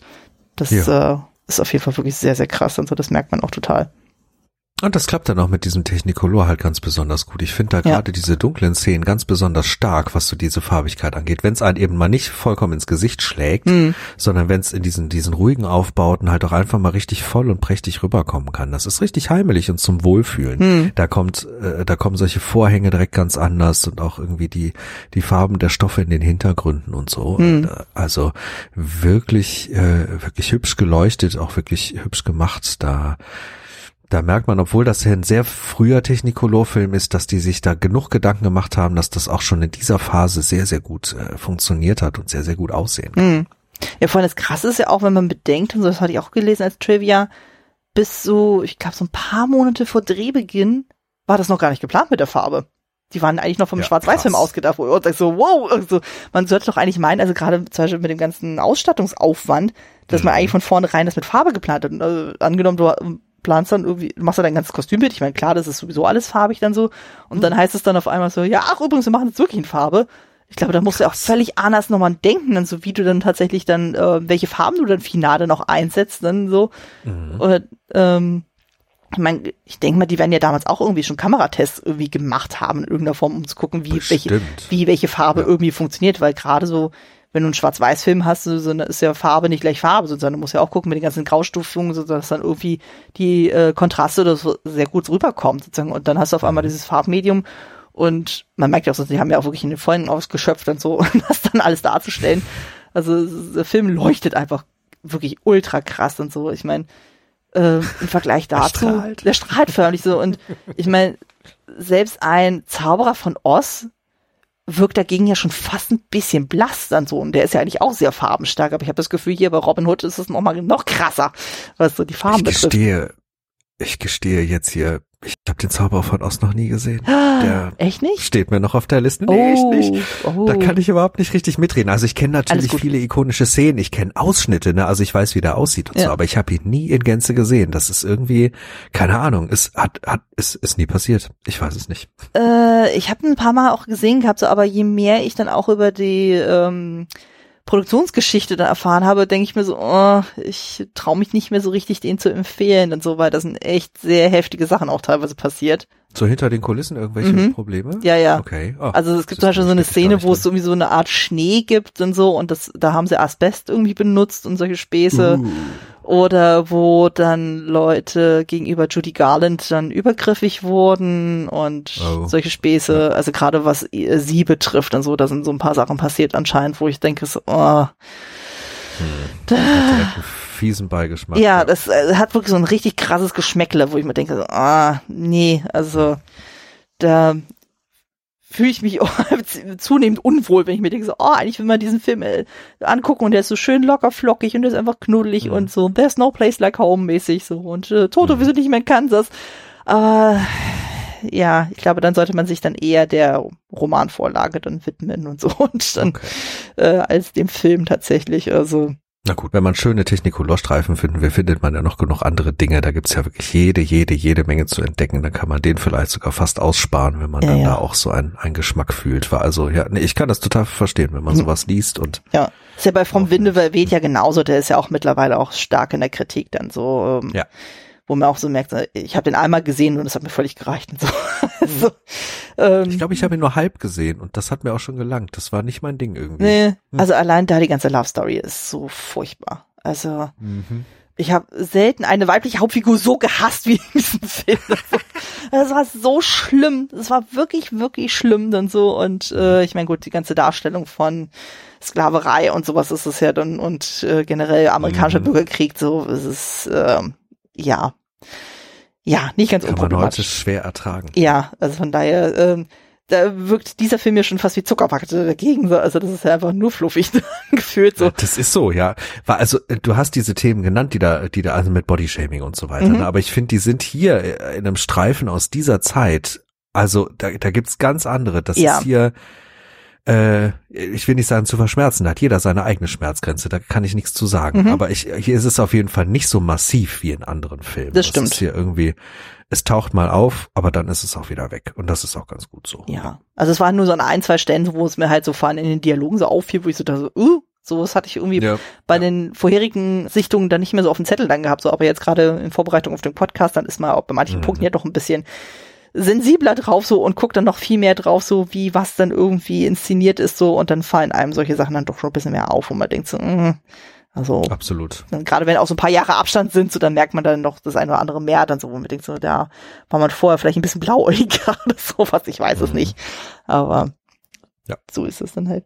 Gut. Das stimmt. Ähm, ja, ein Punkt ist mir noch aufgefallen, das fand ich auch super spannend und zwar gibt's ja dann den Punkt, wo dann König Richard, der dann inkognito dann bei Robin aufschlägt dann so mhm. und dann gibt's ja irgendwann so diesen Satz dann so, wo Robin sagt so, ja, so sinnmäßig, sie sind auf der Seite von König Richard sozusagen, aber im Grunde äh, klagen sie ihn ja auch an, so weil er quasi für den Kreuzzug sein Land so dem Elend äh, gelassen hat, so wo ich dachte so. Allein gelassen hat. Ja, allein gelassen hat, so wo ich auch dachte so, wow, das ist äh, Oh, hört man jetzt auch nicht so häufig dann mal so, wo ich denke so, da hättest du schnell auch einen Kopf kürzer gemacht werden können, äh, dann so, mhm. wenn man so das direkt dem König sagt, aber der ist, äh, ja, der ist sehr wohlwollend, beziehungsweise sieht ja auch so, okay, die Merrymen haben ja dann quasi für eine Sache dann gekämpft dann so, oder haben dann versucht, irgendwie den Leuten vor Ort zu helfen, während Richard nicht da war und, mhm. äh, ja, also von daher dachte ich mir so, ja gut, dann, und vor allem Robin kriegt ja auch seine ganzen Ländereien ja auch wieder und noch so ein bisschen was obendrauf, dann so, also und äh, seine ganzen Leute werden alle freigesprochen, yay, mhm. happy end, dann so. Richard ist die Güte in Person und ja. das merkt man ja auch, der ist ja eigentlich eher so ein Mann im Schatten, der nur kurz auftaucht und am Ende so seinen großen Auftritt hat und ansonsten eigentlich eher so diese, diesen Rahmen für die Handlung bietet, aber der ist halt einfach, da ist das Gute, das, das wieder einzieht, das mhm. wieder Raum braucht und für das gekämpft wird und das verkörpert er sehr gut, weil die Dieser Schauspieler macht gar nicht so viel, aber der hat eine Ausstrahlung. Mhm. Und äh, dass er das mitbringt, das reicht hier für die Rolle, die er da verkörpert, vollkommen aus. Ja. Denn man spürt am Ende, alles ist gut, wenn dieser Mann wieder da ist. Man, mhm. man kann es fühlen durch seine Präsenz und äh, mehr muss es gar nicht sein. Ne? Ja. Er hat erstaunlich viel Screentime im Vergleich zu anderen Inszenierungen, fällt mir jetzt mal auf. Und so. Bei den anderen ist er ja. irgendwie immer so, quasi so beim großen, großen Finale einmal kurz da, von wegen so, ich bin wieder da, jetzt ist alles wieder gut. So. Und hier hat man noch so diesen ganzen Rattenschwanz, von wegen, er kommt ja inkognito wieder in sein eigenes Land zurück so und guckt mhm. dann so und dann kriegt dann schon mit, okay, er wird dann doch irgendwie erkannt, das wird wiederum gegenüber Prinz John dann gesagt, der wiederum versucht dann einen Attentäter auf ihn zu hetzen und so, das wird Gott sei Dank ja durch Matsch verhindert. Mhm. Und ähm, ja, und dann gibt's ja noch irgendwie dann nochmal inkognito, dann quasi so als Kirchenleute dann nochmal ins Schloss irgendwie reinschmuggeln. Und am Ende kommt ja dann diese große Ansprache vom König und wo er dann noch sagt, so hier, John, du hast hinter meinem Rücken äh, die Krone verraten, sozusagen, ich verbanne dich aus England und so. Das ist ja auch nicht immer gegeben dann so in manchen Inszenierungen. Also es ist, äh, ist sowieso witzig, wenn man dann versucht, sich so ein bisschen damit auseinanderzusetzen, so was dann eigentlich tatsächlich dann so real ist in dieser ganzen Geschichte und was davon fiktiv. Mhm. Also wenn man sich anguckt, es gibt ja anscheinend wirklich so vier Namen, wo man sagt, okay, das sind tatsächlich reale Personen gewesen. Das ist eben, eben Richard, Richard Prinz genau. John, äh, ja. Leopold von Österreich, also derjenige, der äh, den König dann hatte, und äh, Wilhelm von Longchamp äh, gibt's auch noch einmal, der glaube ich eigentlich stellvertretend äh, da in England regieren sollte, so wie ich es verstanden hatte. Aber das muss man leider im Film auch so sagen, so diese ganzen politischen Komplotte und sowas, da bin ich irgendwann komplett ausgestiegen, wo ich dachte so, oh, nee, das war schon wieder zu viel. Das ja. äh, fand ich dann irgendwie auch ein bisschen zu kompliziert alles äh, irgendwie ähm, verhandelt, so wo ich dachte, nee, das ist, das interessiert einen irgendwie nicht so richtig. Man kennt so diesen Grundplot von wegen, da ist Prinz John, der will die Krone haben, er will Steuern haben, er will reich werden und da ist Robin und er will das äh, wieder rückgängig machen. Mehr brauche ich mhm. doch gar nicht wissen. Also den ganzen äh, politische Plot, so, der ist mir eigentlich schon wieder zu viel. eigentlich in einer eigentlich relativ einfachen Geschichte. Und äh, ja, und die anderen Figuren wiederum, die, also eben Robin Hood, Lady Marian, die kamen jetzt zum Beispiel erst deutlich später dann auf. So, das fand ich auch überraschend. Ich dachte immer, die wäre von mhm. Anfang an bei den ganzen Balladen dann schon Teil der Geschichte, aber nö, die kamen irgendwann mhm. nachträglich dann dazu. Dachte ich so, okay. Fand ich dann auch interessant so. Und äh, genau, im Original war es dann so, es gab tatsächlich dann seitens Prinz John einen Aufstand gegenüber Richard, aber als dann Richard dann wieder da war, so hat er seinen Bruder verziehen und äh, nach dem Tod wurde Prinz John tatsächlich König. Mhm, so ist es. Ja, ja. Ähm, was anscheinend gar nicht so lange dann her ist, weil dann in der Film setzt ja an elfhunderteinundneunzig und Richard ist mhm. gestorben elfhundertneunundneunzig, also erst acht Jahre später. Mhm. Also wenn man jetzt die, die Geschichte von Robin Hood weiterspinnen würde, theoretisch, äh, wenn man dann wiederum der Chronologie folgen würde, wäre John dann doch wieder König. Aber gut, mit der Verbannung ist das ein bisschen schwierig. Es war sogar das tatsächlich ein Sequel noch geplant, äh, hatte ich auch ich noch gelesen. Ich wollte gerade sagen, ja, es sollte noch einen weiteren Film geben und das ist halt ne, wegen Kriegsführung und so weiter alles immer wieder auf Eis gelegt worden und ist dann nicht zustande gekommen, was sehr, sehr schade ist. Ich ja. hätte nämlich gerne einen Nachfolger davon gesehen. Das wäre bestimmt ganz spannend geworden. Ja, ja, aber was nicht ist, ist äh, sollte einfach nicht sein. so. Ja, äh, also, nee, ist, ist vielleicht auch besser so, ehe es ein richtig mieser Film geworden wäre. Ne? Ja, ja. Also von daher ist auch die Frage, wie man das hätte auch großartig weiter aufziehen können. Also das stimmt. Ja, von daher dann. Also ich weiß gar nicht mehr, wie das damals so groß war mit irgendwelchen Secrets dann so, gerade bei so einem ikonischen Stoff dann so wie dem jetzt so. Ich meine, wir haben ja gelernt sozusagen im Laufe der Jahrzehnte, da kamen ja auch diverse Geschichten. Also das, was du ja irgendwie angesprochen hattest, die Version mit Sean Connery und Audrey Hepburn, oh ja. so, da sind die ja. ja deutlich älter ja dann schon so und mhm. äh, es gibt ja auch Verfilmungen, wo auch sein Tod irgendwie thematisiert wird und, und, mhm. und, und. Es gibt's ja alles dann so, aber halt so direkt in den dreißigern, weiß ich gar nicht mehr genau, wie das da mit so Secrets dann gehandhabt wird und so, aber. Ich glaube, das kam ganz drauf an, welche Stoffe. Also es gab, gab da schon hier und da mal das ein oder andere Sequel, aber es war, glaube ich, nicht so üblich bei solchen klassischen Stoffen in der Größenordnung. Das wäre, glaube ich, schon mhm. äh, vielleicht ein bisschen ein Alleinstellungsmerkmal gewesen, zumindest von dem, was ich jetzt so auf dem Zettel weiß. Mhm. Ähm, ja. Aber ich hätte es auf jeden Fall spannend gefunden, falls sich da nochmal dasselbe Team zusammengefunden hätte, was sie da so draus gemacht hätten und wie die Geschichte dann wirklich dann unterm Strich weitergegangen wäre. Denn äh, ja, wenn da ein guter Schreiberling ist, der das weiterführen kann, ja mei, warum nicht? Hm. Kann man, kann man versuchen, ne? Ja, das stimmt natürlich. Die Figuren bieten genug Potenzial, die Situation auch. Hm. So. Aber, ne, schade, es sollte nicht so sein. Es sollte nicht so sein. Ja, aber gut, auch äh, wenn man überlegt, zu so Ende der dreißiger, dann halt kurz vorm Zweiten Weltkrieg, das ist doch ja. ein bisschen schwierige Zeit gewesen, von daher. Ja, äh, ja von daher. Ich meine, gut, die Amerikaner sind ja erst ein bisschen später eingestiegen, so, aber trotzdem, hm. das, äh, blie- äh, die blieben ja davon auch nicht unberührt dann. Ähm, nee. Jetzt die Frage, hast du da noch irgendwelche Punkte, die du noch ansprechen möchtest? Weil ich bin jetzt, glaube ich, durch. Nee, ich habe gerade den letzten durchgestrichen. Ich ich wäre bereit für ein Fazit. Sehr schön. Dann springen wir doch direkt dazu. Genau, du Yay. darfst dann direkt als erstes sagen, so was so dein persönliches Fazit ist. Ist der Film es geschaut zu werden und wen würden wir den Film empfehlen? Ja, so, ja, das ist, das ist immer eine schwierige Frage. Also ich fange mal mit dem ersten Part an. Ist der Film es wert, geschaut zu werden? Ja, auf jeden Fall. Weil da ist unglaublich viel drin und wie ich, wie ich schon mehrfach erwähnt habe, der macht was mit einem. Man kann da in den Abend einsteigen und eine wahnsinnig gute, kurzweilige Zeit mit diesem Film haben und danach mit einem besseren Gefühl aus diesem Film rausgehen, als man da eingestiegen ist. Und das, finde ich, ist ja erst schon mal ein Qualitätsmerkmal für einen Film. Mhm. Dazu hat man unglaublich viel Sehenswertes. Man äh, kann da wirklich auch in die Bildwelten eintauchen, man kann in die Klangwelten eintauchen, man kann sich in die Action fallen lassen, man kann aber auch, wenn man den Hang zur Romantik hat, sich da äh, reinfallen lassen. Also der der Film nimmt einen in den Arm, hält einen fest und man fühlt sich da drin richtig wohl. Und ich kann das auch äh, absolut empfehlen für fast alle Altersstufen. Also so ab Kindesalter, wo das dann irgendwie machbar ist, das muss jeder für sich selber entscheiden, aber also das geht von ganz jung bis ganz alt, ihr könnt alle Spaß mit diesem Film haben. Perfekte, große Blockbuster-Familienunterhaltung. So, aber wem würde ich den Film empfehlen? Das ist natürlich in der heutigen Zeit ein bisschen zwiespältig, weil man muss natürlich, man muss Bock haben auf so einen alten Stoff. Man muss Bock haben auf auf das etwas andere Tempo, auf die etwas andere Tonalität, auf die etwas andere Optik. Wenn man das alles mitbringt, wenn man Lust hat auf auf was Älteres, äh, dann empfehle ich das direkt und vollumfänglich. Ähm, wenn man sich aber mit solchen Dingen manchmal stört, dann ist das natürlich nicht das Richtige. Wenn man eher Bock auf düstere Stoffe hat, dann ist das hier go away, nimm das Ding nicht in die Hand, dann ist das nicht dein Film.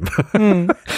Aber wenn man eben Bock hat auf bunt, Bock hat auf lustig, Bock hat auf überbordend und Theater und all dieses Ding auf Pomp und Luxus und und wirklich Dinge, die einen erschlagen und auf einen einprasseln, äh, dann würde ich sagen, go for it. Äh, Film gucken, das lohnt sich sehr, denn denn der macht einfach richtig Spaß.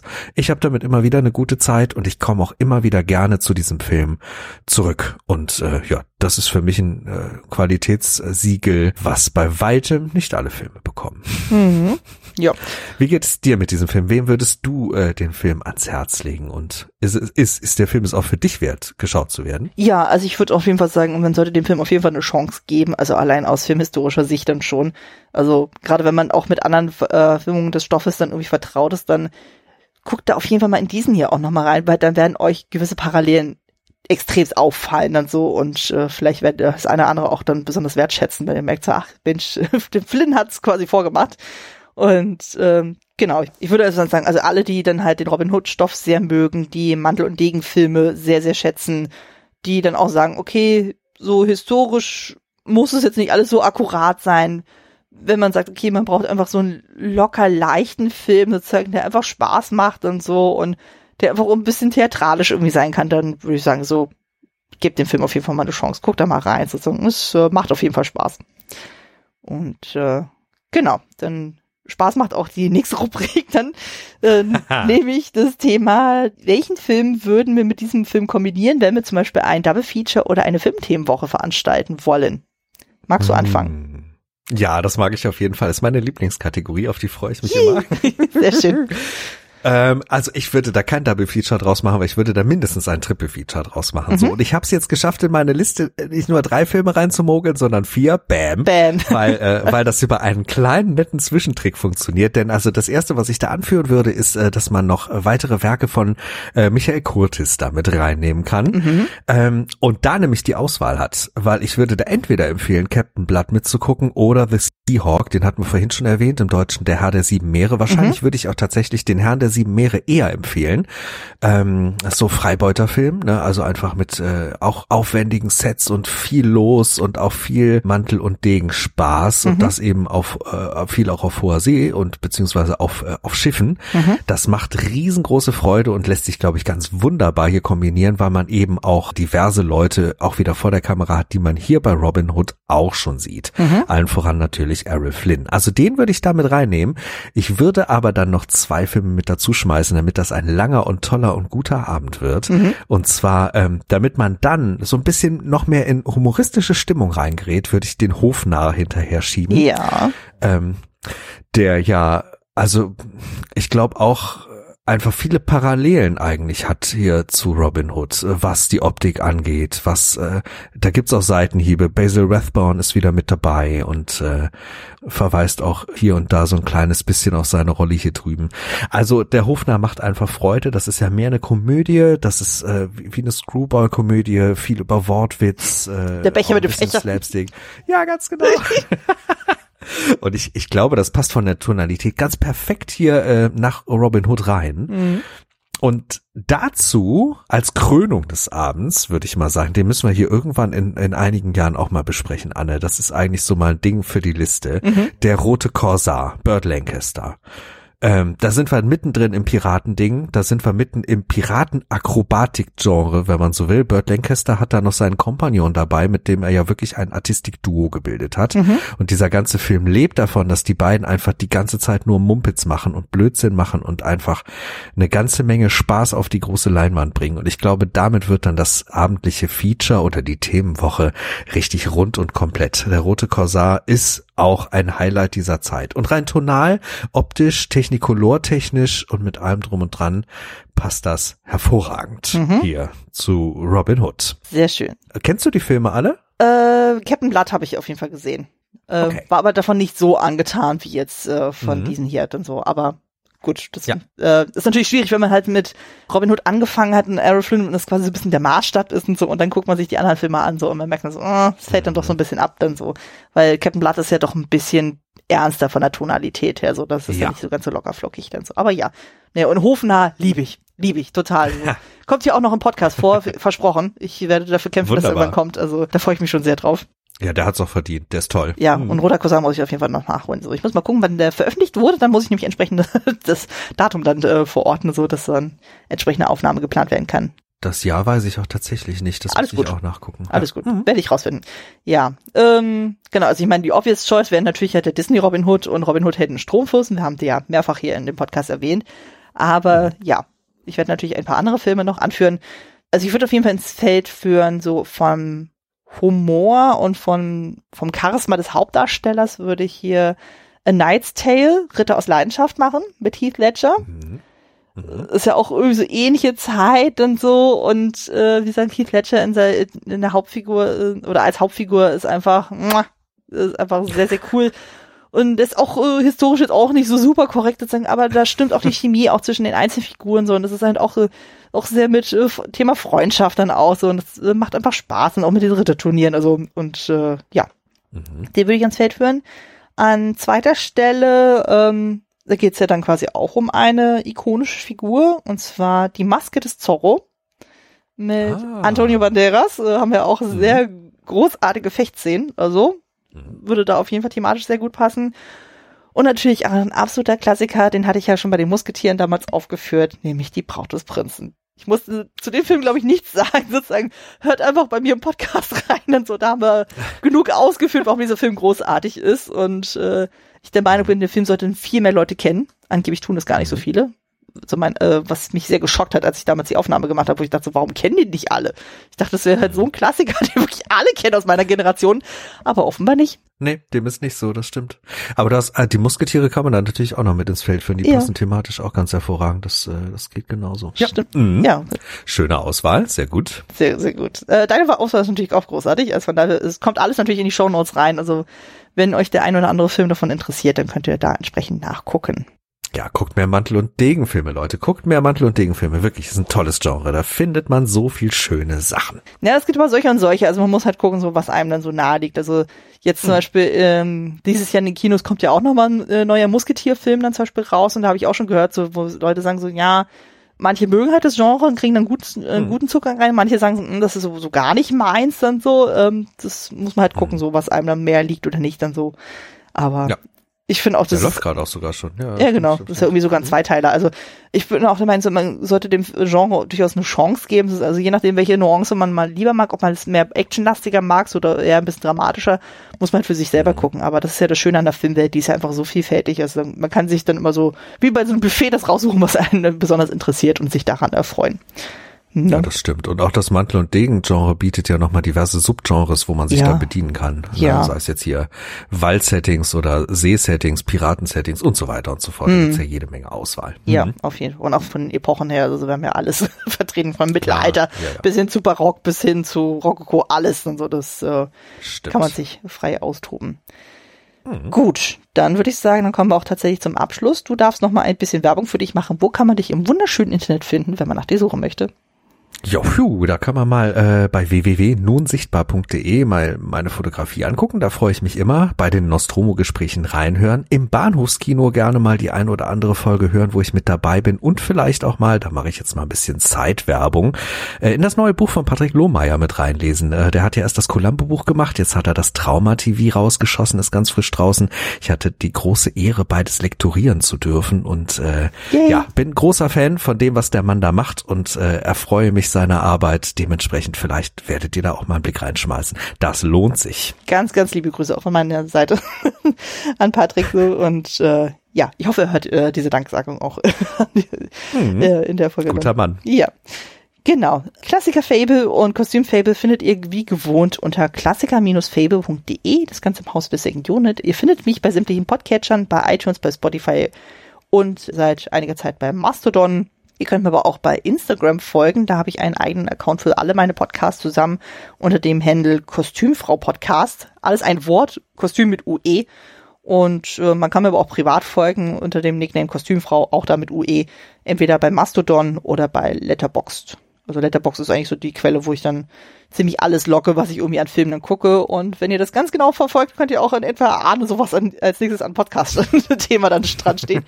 Das ist immer ein ganz guter Teaser dann so. Ich meine, ich mache zwar auch entsprechend Werbung, aber manchmal kann man ja schon erahnen, wenn ich dann vielleicht das ein oder andere dann auch mal mir neu angucke und zusätzlich angucke zu den kommenden Themen so. Man weiß es ja nicht, weil manchmal findet sich ja vielleicht doch mal eine Zeitlücke, wo man sagen kann, okay, man kann das eine oder andere doch mal nachholen. War jetzt, wie gesagt, diesmal ein bisschen schwierig, weil Kind krank und wir alle krank. Das ist, äh, mhm. Winter war echt doof. Das ist, war uns nicht so wohlgesonnen. Aber, ja. ja. Naja.